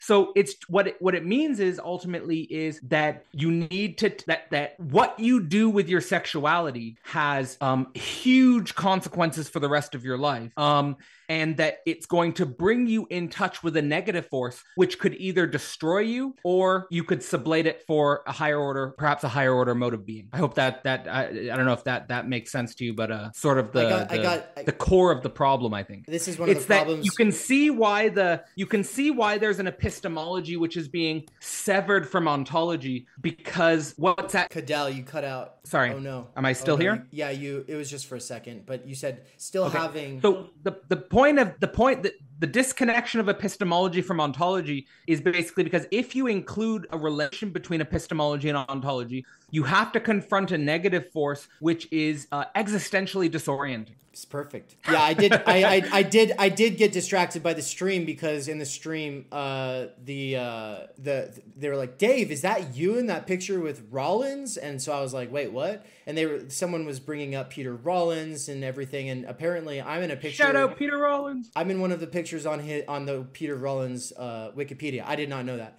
And so I was just kind of pulled into that for a second. But um, yeah, we love Peter Rollins. We've uh, both worked with Peter Rollins in the past. I brought him to a conference I organized, as well as I did a stream with him one time. And I've been aiming to bring him back on sometime in the near future, because I'm really excited to find out about the developments of his work and to talk about things that he's been doing. But if you want to check out something with Peter Rollins and Cadell, you just posted something, what, a week ago? Yeah, it's a conversation with Peter Rollins about the or- his book, The Orthodox Heretic. And it, we dive into his concept of pyrotheology. We dive into his concept, uh, his event, Atheism for Lent. So, you know, Peter Rollins, super cool guy. I think he's occupying a very critical spot in the in the culture today. And uh, yeah, not enough good things to say. Perfect. Yeah, and so I kind of wanted to, on this note, on this point too, that we're on still with Foucault and Butler, to say a thing about the trap of this sort of beautiful soul, utopian socialist, Rousseauian child, noble savage theme that seems to be something that will never really go away. It's probably here to stay. And there's always a little bit of truth to it, because that there is something in our nature that is represented by that idea. Uh, but yeah, with Foucault and Butler, they're working in a scene where the new left assumption is that capitalism, in order to have its smooth functioning, in order for the empire to maintain its control, this tight nuclear family in the uh, suburb in the suburbs, you know, this this image of what family life should be that was painted in the nineteen fifties and sold to us as a part of the commodified like move towards consumerism. Um, that, that, that, that empire and capital rely on this, this American dream, th this specific version of it that requires a lot of discipline and sexual repression. Okay. And with uh, the works of like Reich and Marcuse and D and G, you definitely get this more intellectual version of what hippies at the ground were just thinking intuitively, which was, well, the way we overthrow that order, that white, heterosis, you know, patriarchal, capitalist, yeah. imperial thing, would be to liberate sexual desire, to unrepress ourselves, and to exactly. become more creative, free, tear down the, the fences and let the pigs and partiers into the garden, right? And there's a lot of contradictions that arose over time. There's a lot of people who left the movement because they were seeing this. But the people who held on to that vision the most were the ones who stood to gain from it the most in terms of their personal life and their uh, careers. And that is just the professional managerial class. As the hippie generation graduated from radicalism and moved into the, what they called the long march through the institutions and trying to possess the various institutions and reform them from inside out, The, the move went from genuine structural changes to, well, we can just do these small forms of individual liberation and lifestyle consumer like uh, changes. We can modify our diet. We can modify our appearance. We can modify our relationships. And by doing that, we will be able to change the world. And obviously, from anybody who's got this structural critique of capital, it's, well, capital has no problem selling that right back to us. And yep. there, I don't want to say Foucault is reducible to that, because he's not, because he's important on his own and needs to be read on his own terms, of course. But uh, what David Graeber calls vulgar Foucauldianism in the P M C, in that paper that you and I have talked about in the past privately called Anthropology in the Professional Managerial Class, where he's talking about how anthropology Uh, uh, as a discipline, but also just like departments across the United States and Canada and the U K, had become sites of this pseudo-radical uh, performativity, lifestyle, consumer, you know, per, you know, it's all just like a show of like, oh, we care about microaggressions and and and the way that we will overthrow everything oppressive, oppressive is to center and uplift and empower, and it's just all the things being critiqued in the P M C course at Theory Underground. But to bring it all back, the point is, is that to liberate desire, capitalism has been liberating desire since its inception. No, this is this is such an important point you're making, and I think that is actually the core point we're reacting against. And the the the, the core point is this idea that we were repressed by religion, we were repressed by patriarchy, and we just need to liberate ourselves from these concepts. We need to liberate ourselves from these laws, and then we'll be free. That's the misconception. So let me just, before we move on to the next topic, let me just give a quote from Alenka Zupančič on Michel Foucault's History of Sexuality. Wonderful. So she said, in regards to modern societies, sexuality has been anything but repressed. We have been witnessing, with respect to sexuality, a gigantic incitement to discourse, the, implant the implantation of perversity, the gesture of bringing sexuality into focus under the spotlight, seeing it everywhere, making it and even forcing it to speak all the time. She says, furthermore, to continue the quote, what is lacking from Foucault's account is the notion of the unconscious and of repression in the Freudian sense, which is not mentioned in the History of Sexuality, a founding negativity of sexuality itself, which is of course primal trauma, the founding cast, the idea of symbolic castration, that it's not just we're not just oppressed by laws and symbols because of social social reasons. That's not that's not why. There's a there's there's a there's a castration which functions on the level of the unconscious itself, and and that's why that's why Lacan has his symbol for the subject as what? As the barred subject. It's not that you can just take the bar off, right? It's it's it's not right. coming. It's not because it's not be, it's not because uh, the government, or it's not because of the schools that you are oppressed. No, that's not why. Well, and obviously so they, it's just, they have. We their, need a more. They... We we we need a psychoanalytic notion of oppression. We need a we need a psycho we need a psychosocial notion of oppression, where it's not just the social side. It's also repression functions inside of us. We right. repress ourselves. A point that Žižek makes about the id, which I think is brilliant. He says the id is more moral than we think, and the superego is more perverse than we think. You know, so usually we think the id is perverse. And the superego is the moral authority. He says, no, it's much more complex than that. The id is, he said, the good news is that the id is more moral than we think. And the bad news is that the superego is more perverse than we think. It's a super interesting point, no? Like, no, yeah, that's really good. That's really good. And it had me remember that I, I left a thread unfinished that I just wanted to wrap back around. The idea of the, the cellar full of dogs, the repressed, right?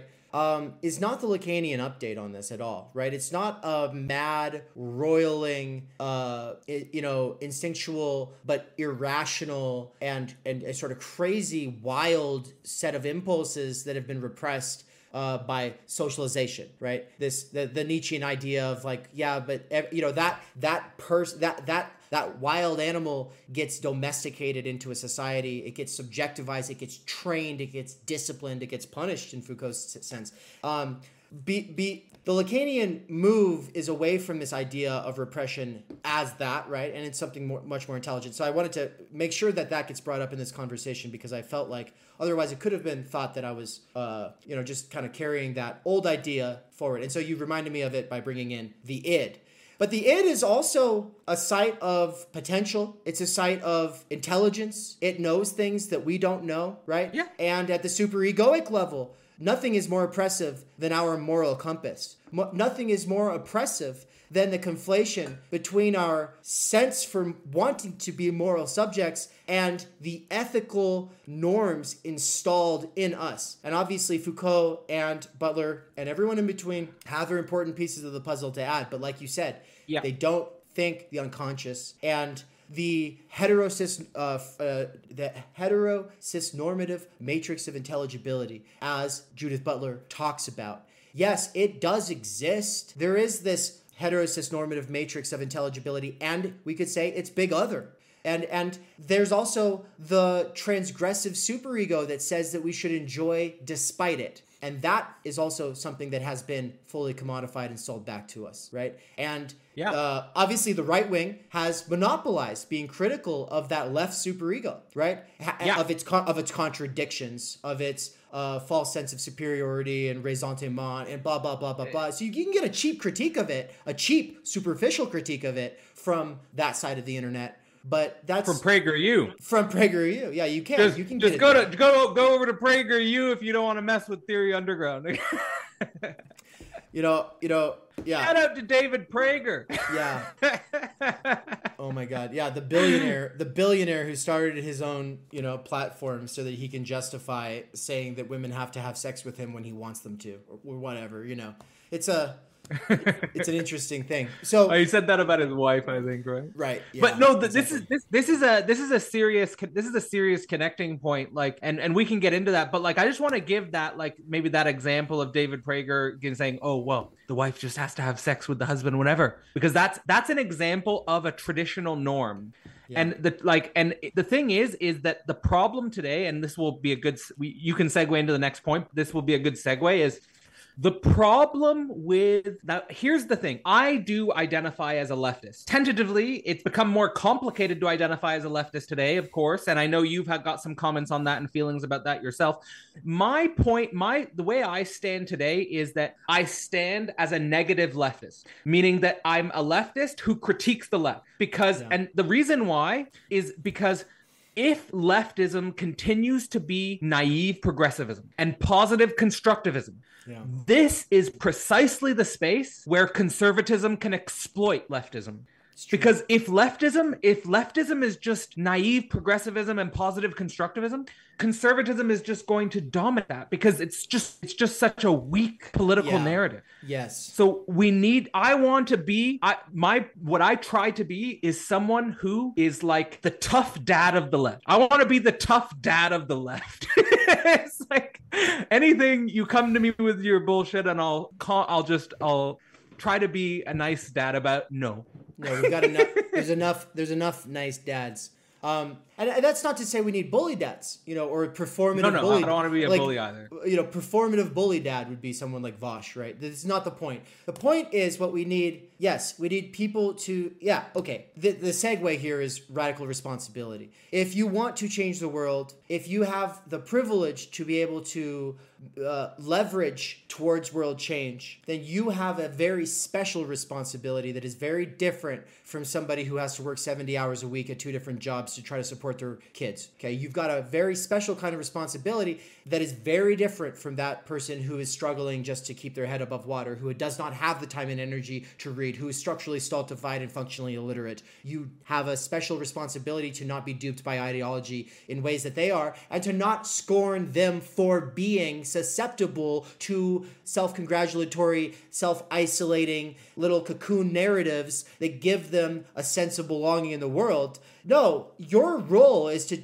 raise the level on yourself first, right? It's that get the, get the log out of your own eye before you look at the speck in your brother's eye principle. Yeah. And so um, the the the utter stupidity and insanity of what you're calling naive progressivism today, the reactionary element of it is that on the one hand, it's not taking radical responsibility seriously. It's in a sort of sense, radical disavowal and always whataboutism and pointing at the other side and lesser of two evil, get out of everything.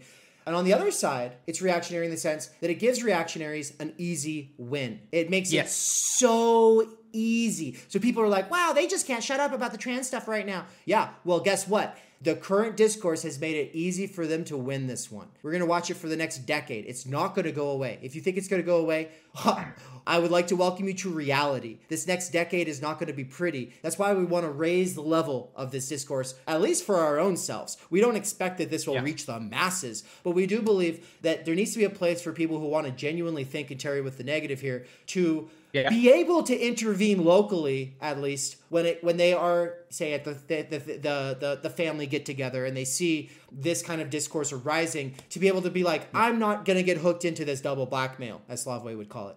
And so yeah. point number three, you're right, is a perfect segue. It goes, paradoxes of free sexuality leading to anxiety slash social paralysis. We risk conservative slash fascist return to traditional slash orthodox views of sexuality. It's a big problem. And I think it's a, it's uh, to me, this is, to me, this is the issue. And this is the level at which we need to derive out. I've heard you say, like, we need different signifiers. Um, a lot of what Alenka Zupančič will point towards in What Is Sex is, you know, the magic of finding the right signifier, you know, like you stumble upon the right signifier, which, which, which, which works.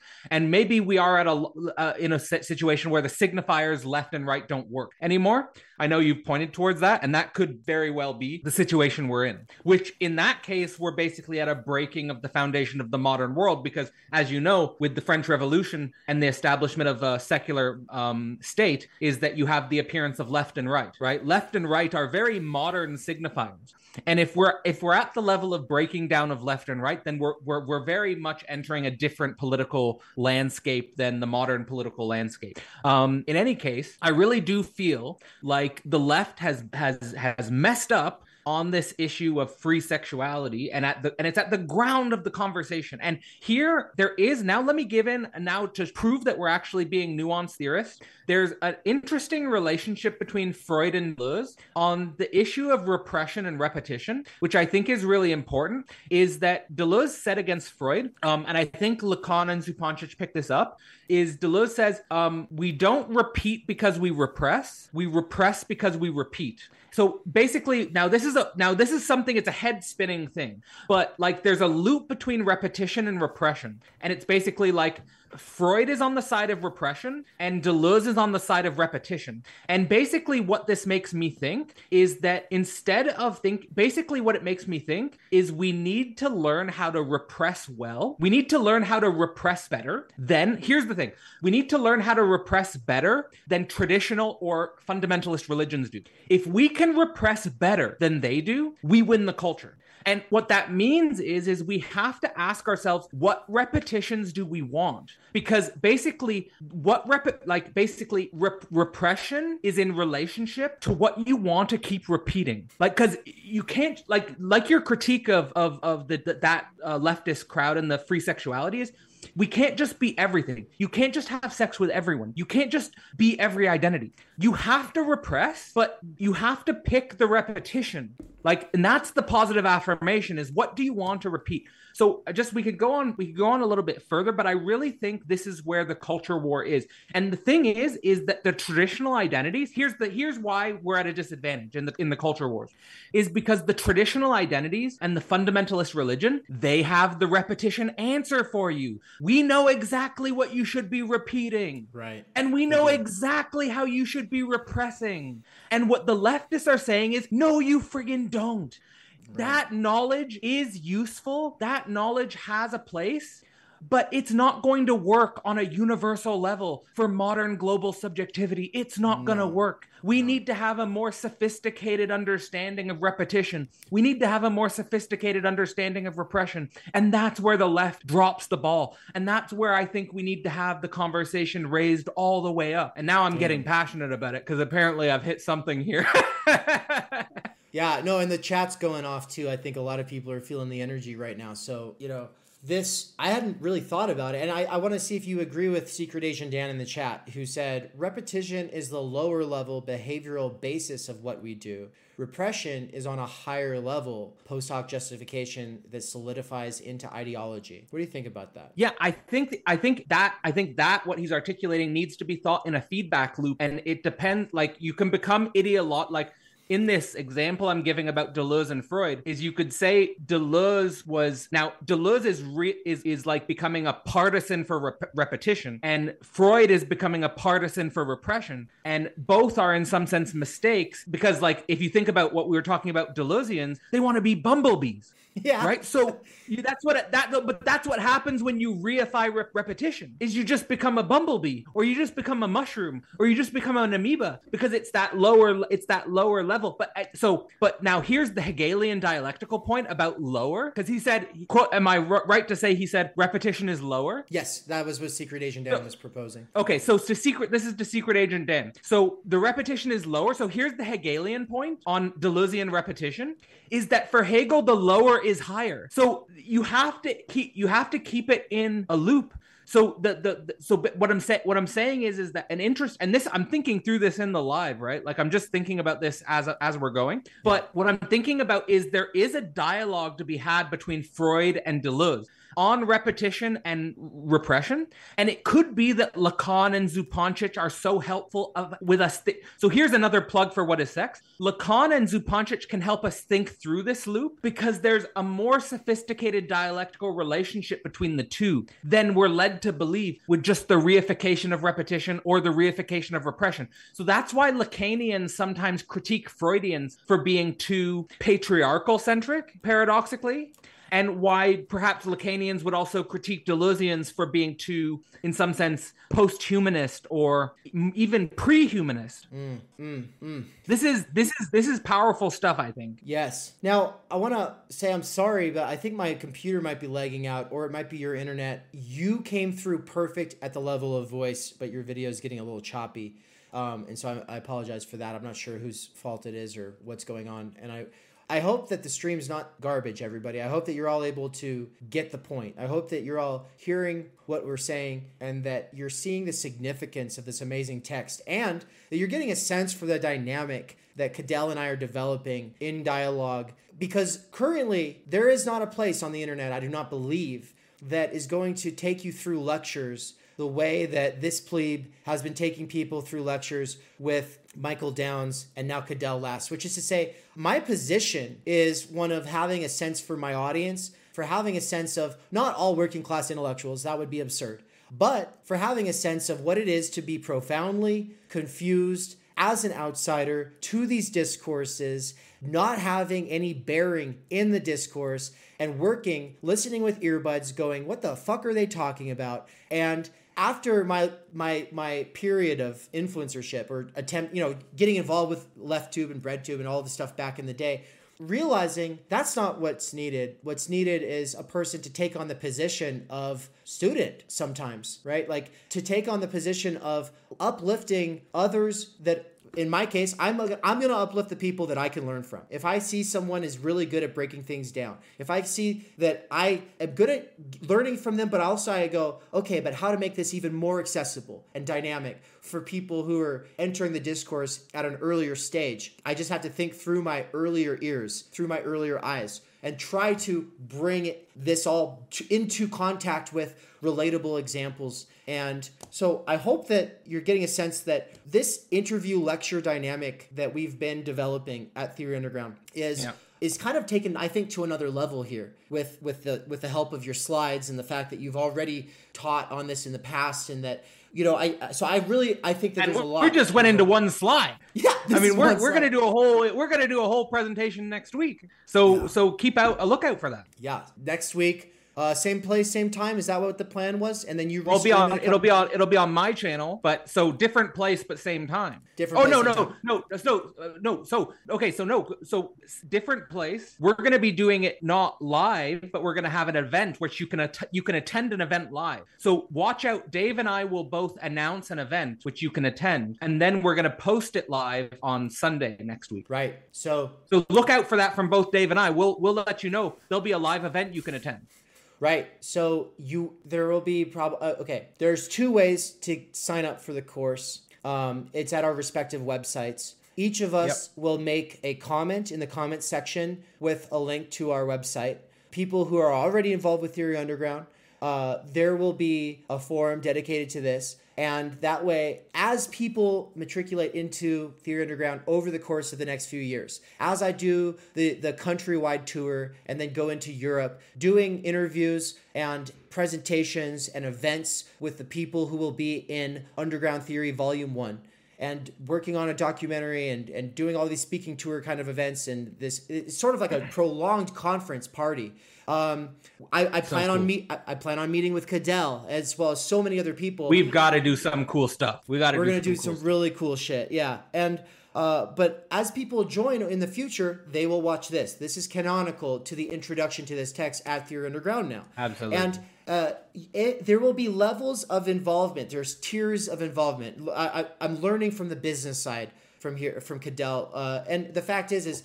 This is not sustainable if I faint at the restaurant with my fiance. If I okay, let me say something quick. Yes. So go ahead. I just want to. I just want to say that just like le the left leftists leftists need to take sexuality more seriously on the level of repetition rep repression, leftists need to take business more seriously. We we can't compete with PragerU if they've got all the business and they've got all that lock on lock, and they do. We can't compete that. We got to do business. Right. And we can't now, and we can't critique capital. We can't critique capital well unless we're building businesses. Right.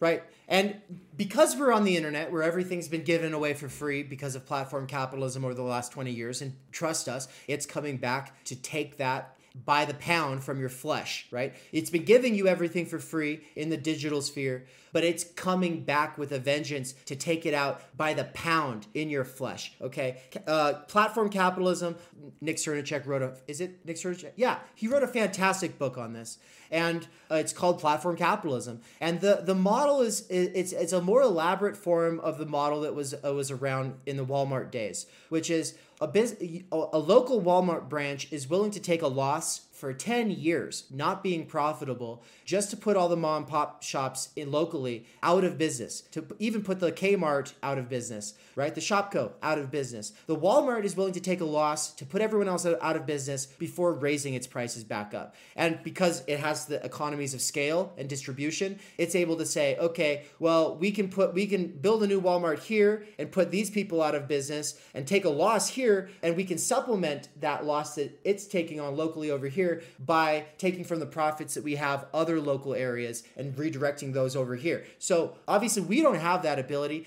but the internet is based on that same idea. Tech companies, the the the the the, the, the struggle and the race and the investment is all revolving around building up monopolies. Amazon, PayPal, et cetera. These monopolies define the next twenty years. And right now, we are getting it pretty cheap and relatively free on the side of, say, Netflix and Hulu and Prime and all of these entertainment streaming, uh, you know, basically Hollywood uh, platforms that are competing with one another. It's creating a lot of wonderful shows. It's creating a lot of wonderful movies. And right now, we're really enjoying them. But guess what? It's a matter of time until they're put behind higher and higher paywalls. Before it's going to be harder and harder to access these things that we're currently groomed to expect to get for free, okay, or for relatively cheap. So the point is, is that from the side of us, Philosophy Portal and Theory Underground, we have material basis in reality. We have actual food to put on the table. We have rent that we have to pay. I moved to Mexico for the first few months of Theory Underground so that I can save enough. I mean, I also want to learn Spanish and, you know, get to know people and everything, but also to strategically say, be able to cut costs so that I'm able to focus on putting my time and energy into Theory Underground without having to work another job. Because guess what? I was working at Amazon and I was not able to develop this the way that I wanted to. And so when I passed out two and a half weeks ago, I literally, my eyes rolled up in the back of my head. I fainted against the wall in front of my fiance, who was horrified and jumped up and shook me and everything like that. I had never been more exhausted in my life. I came to fifteen seconds later with my white face and my purple lips, and and it, I, it took like an hour to even be able to walk. And I've been slowly recovering my energy since then, but my stamina is not coming back as fast, and my endurance. So it's it's going to take time. And so I'm trying to pace myself. And why do I say all of this? Is because time and energy are the basis of labor power. But also, you everything you eat, everything you enjoy is made by other people. You know, you, you're eating some uh, chicken fried rice or some pork fried rice. Guess what? How many farms are involved in the maintenance of that? How many, or the making of that? How many trucks and lines of supply were necessary in the making of that, right? There is a material basis between every, behind everything. And, you know, it's commodity fetishism to take it as a thing itself, when in reality, it's just a step in a process, and the price that's on it is not the price of its actual value. The price of it is not the same as its cost. The cost in terms of the social and cultural exploitation is immense. Obviously, the planetary exploitation is immense. And so anyway, all of this stuff that I've been putting out on this channel, all of this stuff that I've been putting up on this website, it costs. I have to pay for everything, as well as try to think, is there a future in this? And so be, I, I have taken inspiration from Cadell's uh, platform and approach, which is to say, I've added tiers of involvement to the courses. So for my own course, I've added four tiers of involvement. And if you want to get in at the base level, that'll be the cheapest. You get the basic package, you're going to have a good course, and you'll be a part of the conversation. And that's what, that's what matters the most. But the tier, the tiers of involvement go up. And at the highest level, you get everything at the lower tiers. You're, you know the program at this point. But you, uh, that's where you get my time and energy. Level three is where you actually get my critical feedback. From now on, I'm not going to promise people critical feedback, because that requires honesty. It requires me taking a risk. It requires me giving you a lot of time and energy and attention. And that takes a lot out of me. And so that's tier three. Tier four is all of that plus a couple of dedicated conversations, one during the course and one after the course. One during the course of, about a passage of the text that you're working through and thinking about, and then the other one on your final project. And so I just wanted to say that there is a that that, that I'm rolling out a new sort of pricing tier program, and that the what, what's in it for Cadell right now, besides the fact that I think we both get a lot from having these conversations. And, and, and at the money side, we're, we're, it makes it possible so that we can actually put a lot of energy out into this kind of work for you all. But yeah, we're putting every, you're going to get the best education here in the world. I yeah, we're look, some dude some dude in the chat just said this is the smartest stream on YouTube. Might well be. But the thing is is that that like just to echo what you're what you're saying is back when I started YouTube, I was putting out Less Than Nothing, What Is Sex as video lectures, just uploaded for free. Now they've got they've got a, a substantial number of views, and I'm happy that it's reached the people that it has. But since starting philosophy, now I couldn't just do that and keep doing that because I don't make any money from that. But, and I live in the world, but the, the thing is, is that in creating Philosophy Portal, basically what you're getting is on the internet today, you can get all information. But what we're creating are concentrated containers where you can get a proper educational experience, which is absolutely invaluable.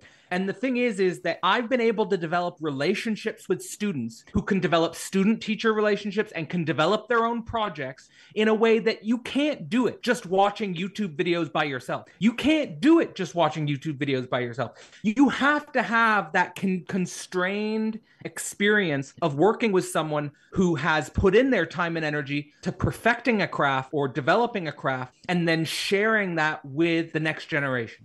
And that we create real communities. And on top of that, we're not just creating this virtually. We want to create this physically as well. Right. We want to do on the ground events. Right. We want to do, I've done, re, I've done retreats with Philosophy Portal. I'm going to do retreats in the future. I want to learn how to do festivals. I want to learn how to do events. Right. You're doing that. You're doing a, a U S tour. We want to create a, a literal virtual oasis where right. we're not trying to exploit, I mean, we're not trying to exploit sexual difference. We're not here saying men good, women bad, or women good, men bad. We're not doing the ideological game. We're trying to raise the bar of the conversation high, um, and we're trying to, to to demonstrate clear reasons why this is a text worth thinking about today. Right. And we also want to create on the ground spaces where we can create a new intellectual culture. Right. Period. And as and and look, we live in the world. There's there's there's there's sexual uh, conflicts. There's uh, social conflicts. There's economic conflicts. There's political conflicts. We have to learn how to tarry with these in a higher order way. But we have to get involved. We have to build businesses. We have to have real relationships. There's going to be negativities, and I'll I'll I'll end there. I would just want to interject really quick into the DEFCON Secret Asian Dan uh, Ad, uh, Adam Mad uh, discourse going on in the chat. That I, I think it's a very important conversation. It's a side conversation. It's not the conversation that we're having here right now. And it's a bucket of worms that invites a lot of complexity and needs to be thought through in a sophisticated way. And my big frustration of the last ten years is people talking without a shared basis in texts. And I think that you're all wasting your time. If you want to have a conversation about education today and homeschooling versus public schooling and everything, you're going to want to have a shared basis in critical media theory, uh, sorry, critical pedagogy. You're going to want to have a shared basis in the course at Theory Underground called The Idea of the University, which is only the first bus to depart on, or the first train to, de- to depart on the line un- under the good life, under the bracket of education. There's a few more, and uh, this, yeah. So I just want you all to to feel encouraged to join the conversation on the basis of shared texts and shared uh, and and time spent critically go reflecting on your own research, which is what we're doing here. So yeah, but but yeah, that's it's a side conversation. So to bring it all back around. Um, Yeah, we, we're we're we're not just gonna be some online thing. We're we have a basis in the world. Like the, a lot of the people who are gonna yep. be published in Underground Theory Volume One are people from where I started out in Boise, Idaho, doing this. And the launch of the countrywide tour is departing from Boise and then going across to the East Coast and back again. And when this ends, I'm gonna roll the commercial that I've been showing at the end of my videos about the U S tour, so that those who are new to this can get a sense for what that's all about and ways of getting involved. But um yeah is it okay so anything else we want to say in close though? Yeah, yeah, I can. Let me just say something in close. Oh, because so, oh, and I because I, I I actually was I was setting you up to say a thing about how this fits into your Écrits. So yeah, make sure okay, to tie sure. that in. So yeah, that's that's what I was going to mention anyway. So thanks for that. Um, okay, first off, thanks to Dave thanks for Theory Underground. I mean, since I, you know, I saw you guys doing great work, and, um, you know, getting a chance to collaborate with you and work with you guys has been an absolute joy. And on the first level, the reason why I'm collaborating with you is because I respect what you do. I respect your grind. I see a lot of potential in it. And I want to, you know, I want, I want to, I want to participate in a new intellectual culture. And I see Theory Underground as a, a space for that. Um, and I hope Philosophy Portal can also be a space for that. And um, if anyone's interested in learning about more about Philosophy Portal, what we've done, our courses are not just courses. They're also organized towards creative projects and retreats and uh, conferences and anthologies where you can actually develop your intellectual mind with others who are also reading through the same text, and you're part of an intellectual community. And I think that that's so crucial. You're not going to get that. You're, you're not even going to get that experience at a university, because a conference is not something that you, a conference is not composed of people who you've moved through the same same course with. It's disparate individuals fighting for academic jobs, basically. Right. And when you and and and when and you and you're not publishing a community work like the anthologies we've made. They're community works. People are internally citing each other and building off of each other's work. This is not a typical peer-reviewed journal. So we're trying to pioneer a different style of academic work, and I think that that's more necessary now than ever in the age of automation, in the age where it's been revealed that the university publication and the university essay is something that a fuck an A I can write. So now we so we, we're pioneering a different mode of academic work,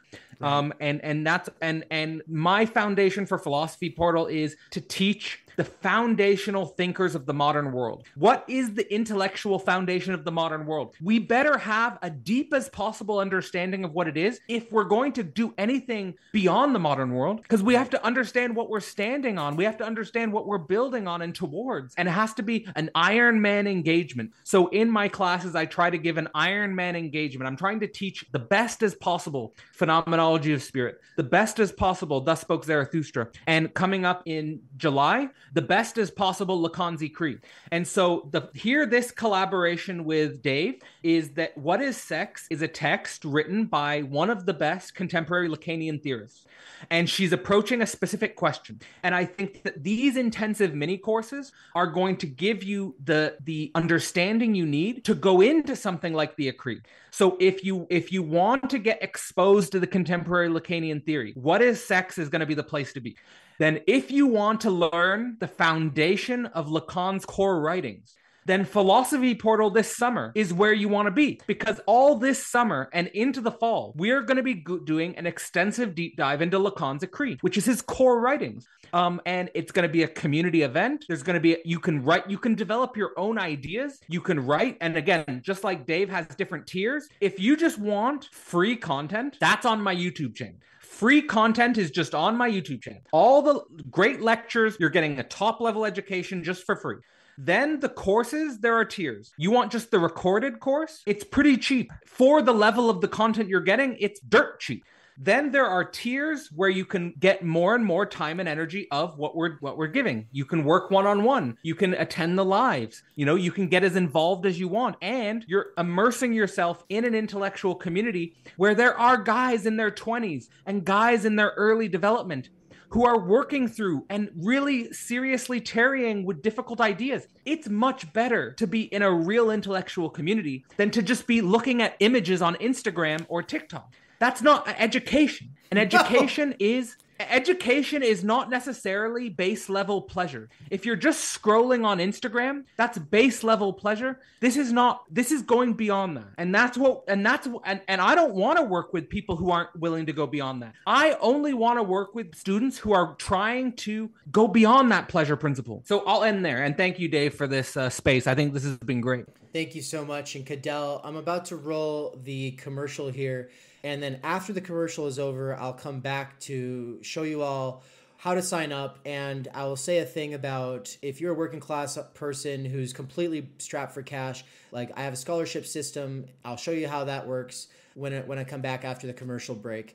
Um, but for now, I'm going to go talk to Cadell in private just to kind of close this conversation out. And I'm going to roll the commercial for you all. Everybody, thank you so much for being here for the live stream. Uh, this is the only part of this course that is going to be in full, available, public live. But like Cadell said, also, if you just don't have the ability to take a course right now, there's a lot of free content that has been made that you can go through that, especially with the P M C course, I've made it so that that entire course, as well as all the readings and excerpts and stuff, is something that you can binge while working if you have the kind of job like I did at Amazon or like I've always had in construction where I'm able to listen, right? Okay, but with all that said, thank you so much, Cadell, for joining for the live side of this. It's been an absolute honor and pleasure, and uh, I've enjoyed it. All right. Me too. Thank you so much. And thanks for everyone who stayed with us for the, for the whole two hours. Yeah, my God. Thank you, everybody.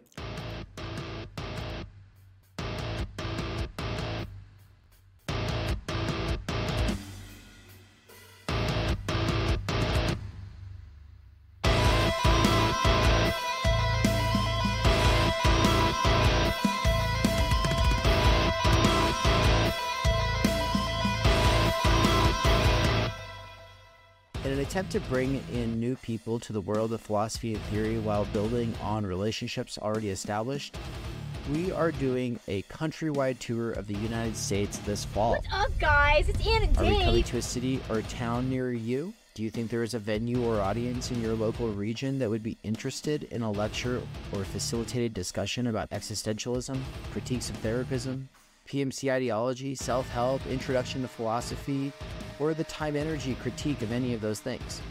This speaking and discussion facilitation tour will include the Pacific Northwest in mid-August, the Kansas City, Missouri area late August or early September, Philadelphia at the beginning of October, and really we're going to be all over the area there, hopefully, so get in contact with us if you think that we should come visit your state.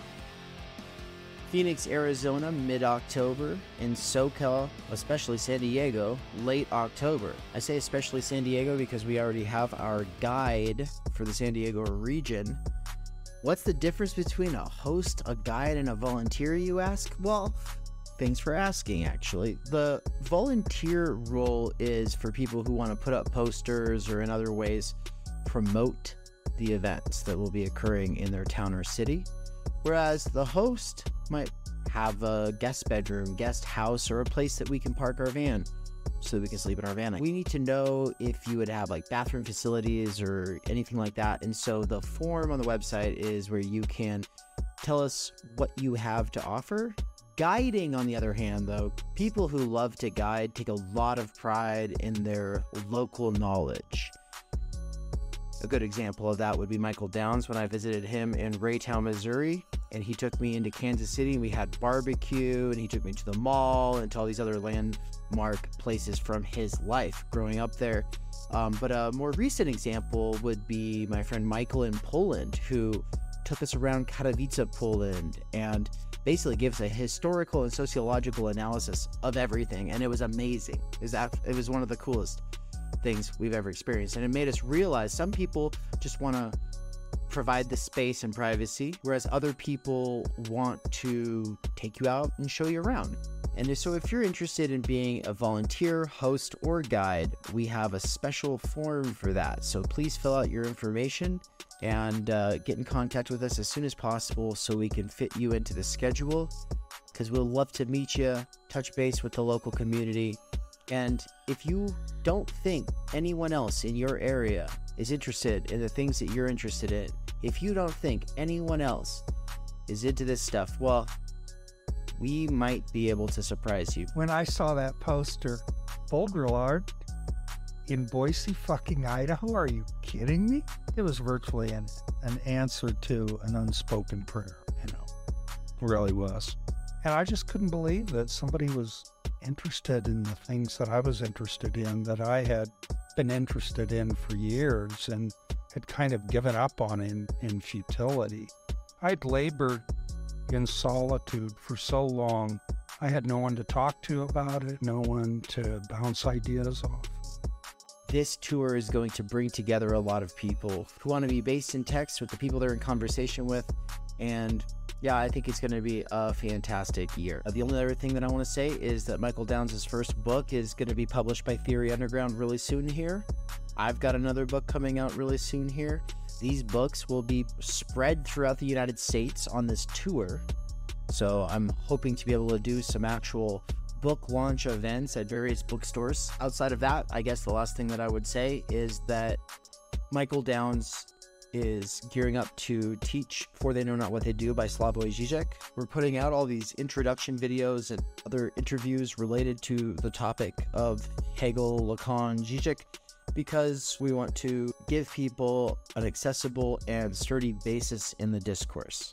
The problem is, is that Michael Downs is very busy having to work at a wage slave job. And so if you want to help in freeing Mikey, make sure to go to his Patreon at patreon.com forward slash the dangerous baby and make a donation. Thank you. I would be remiss to close this out without a quick shout out to our patrons and our anonymous donors. Thank you so much for the donations already. We've only been around for a month. We already got over three thousand dollars in donations, um, and so thank you.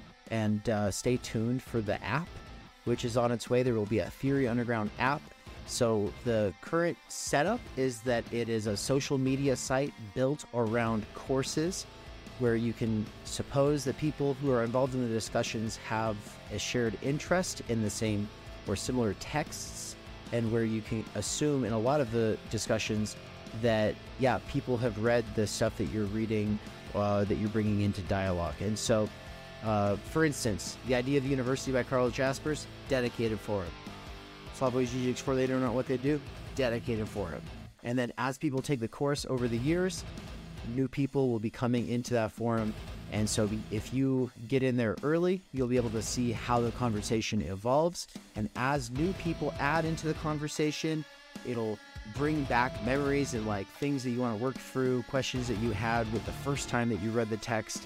And so I'm really excited for this. The reason I've built this website is because I think that this is what's lacking in so many other spaces, is that ability to return, to be able to communicate after the fact and in a sustained way on a platform that's not attention grabby and annoying like Discord. And so stay tuned, because there is an app on the way. Thank you to our donors. If you want to donate, go to dairy-underground.com forward slash support. Thank you. All right. All right, everybody. I promised that I would say a couple things here before we closed out completely.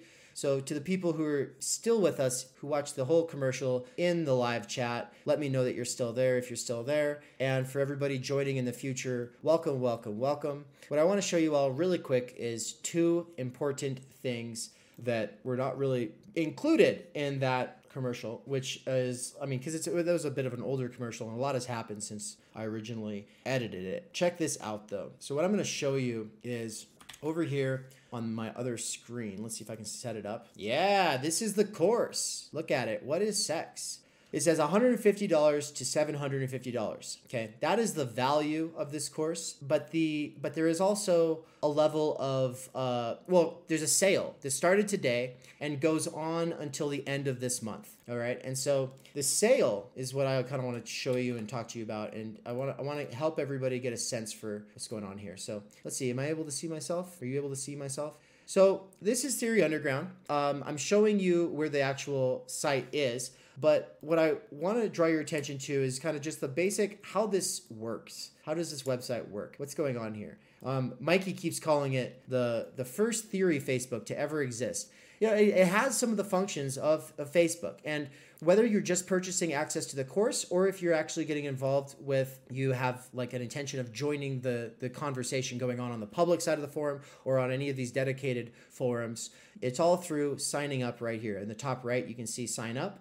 And uh, that's where you can register. That's where you can create your screen name and, uh, you, you know, make a profile picture, you know, so that people can see you or something that represents you.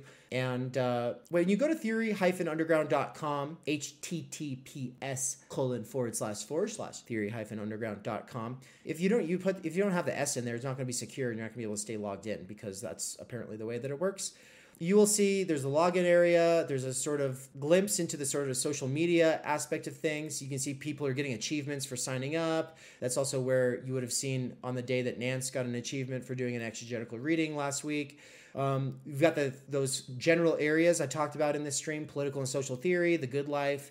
heretics and hysterics, and special cultural topics. Um, that is the, the, the major four, except that I, earlier when I was talking about the major four, I talked about introduction to philosophy as being one of the major four. So it's heretics and hysterics is its own special category. Anyway, this is an outdated schedule that I need to update. Um, this is all one, a one-person operation, and so I'm a little bit behind on getting some of the things worked out. But you can see some of the stuff that I've published here. You can get the free side of my first book here. Each of the chapters is available in both print and um, audiobook style. So if you scroll down, you'll be able to play the... You can actually play me reading it right here from my actual book. Boom, boom, boom. So anyway, yeah, you can, you can get to Waypoint this way. And then if you want your own physical copy, it's cheaper to purchase it from my website than it is from Amazon.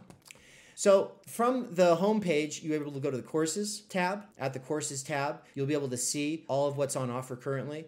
Mikey teaches Zizek's For They Know Not What They Do, Professional Managerial Class Consciousness and Ideology, The Idea of the University, and What Is Sex. And so if you click on What Is Sex, and then you decide to take this course, and you click on that, it says it's ninety-nine dollars to five hundred forty-nine dollars. That's because the sale is currently in effect. The sale goes on until the end of the month, and this is where you could pick one of your four tiers. It took me like seven hours to figure out how to set up so many aspects of what I'm currently showing you, and it's all a work in progress. So bear with me. Let me know if you have any problems getting in there. And the biggest problem with getting in there might be that you're just broke. Michael Downs and I are both a couple of warehouse workers who have been barred access to courses in the past because they had a big price tag on them. And so that's why we're sensitive to this issue. And so if you go to the store tab at the top of the, he the header here, you'll see that there is actually a scholarship opportunity. If you scroll down, you got this wonderful testimonial from Bert talking about why he's a fifty dollar patron. And uh, you probably saw a little bit of that in the commercial earlier. But if you scroll down, you got a bunch of things. The What Is Sex course, you got philosophic philosophical guidance sessions, one-on-one calls with me. Um, and that's, you know, when people re message me out of the blue and they say, hey, can you read my thesis and let me know what you think? Um, this is what, this is what you should be looking at. Cause I mean, obviously it takes a lot of time and energy to give somebody honest feedback on something that's complicated. So yeah, don't, if you've got a problem with exploiting workers in factories, but not a problem with exploiting me who's working right now, um, then there's a problem there. So do think about that. But if we scroll down to the bottom and you're just completely broke, you see right here, it says financial aid. You see this, you see that there's actually, the U R L is right here for financial aid. It has a person who's being barred access to a venue depicted. It's got some of the classes as posters on the window of the screen here. I'm describing it for people who don't have eyes on screen. But it says, if, is money an obstacle? Theory Underground now has a financial aid scholarship. Apply today. Um, We definitely want to make it available. And so there's a button right here. You can click it, or you can just click the image and it will take you to the application for financial aid, which you can either do right here in the form, it's embedded into the page, or you can click on the button, it'll take you to Google Forms, and then you can do it from there. So that's the main thing that I wanted to show you, is that, you know, you, I'm aware of the fact that this is impossible for some people, and we're trying to make it possible. We're trying to make the impossible possible. That's the purpose of everything going on here.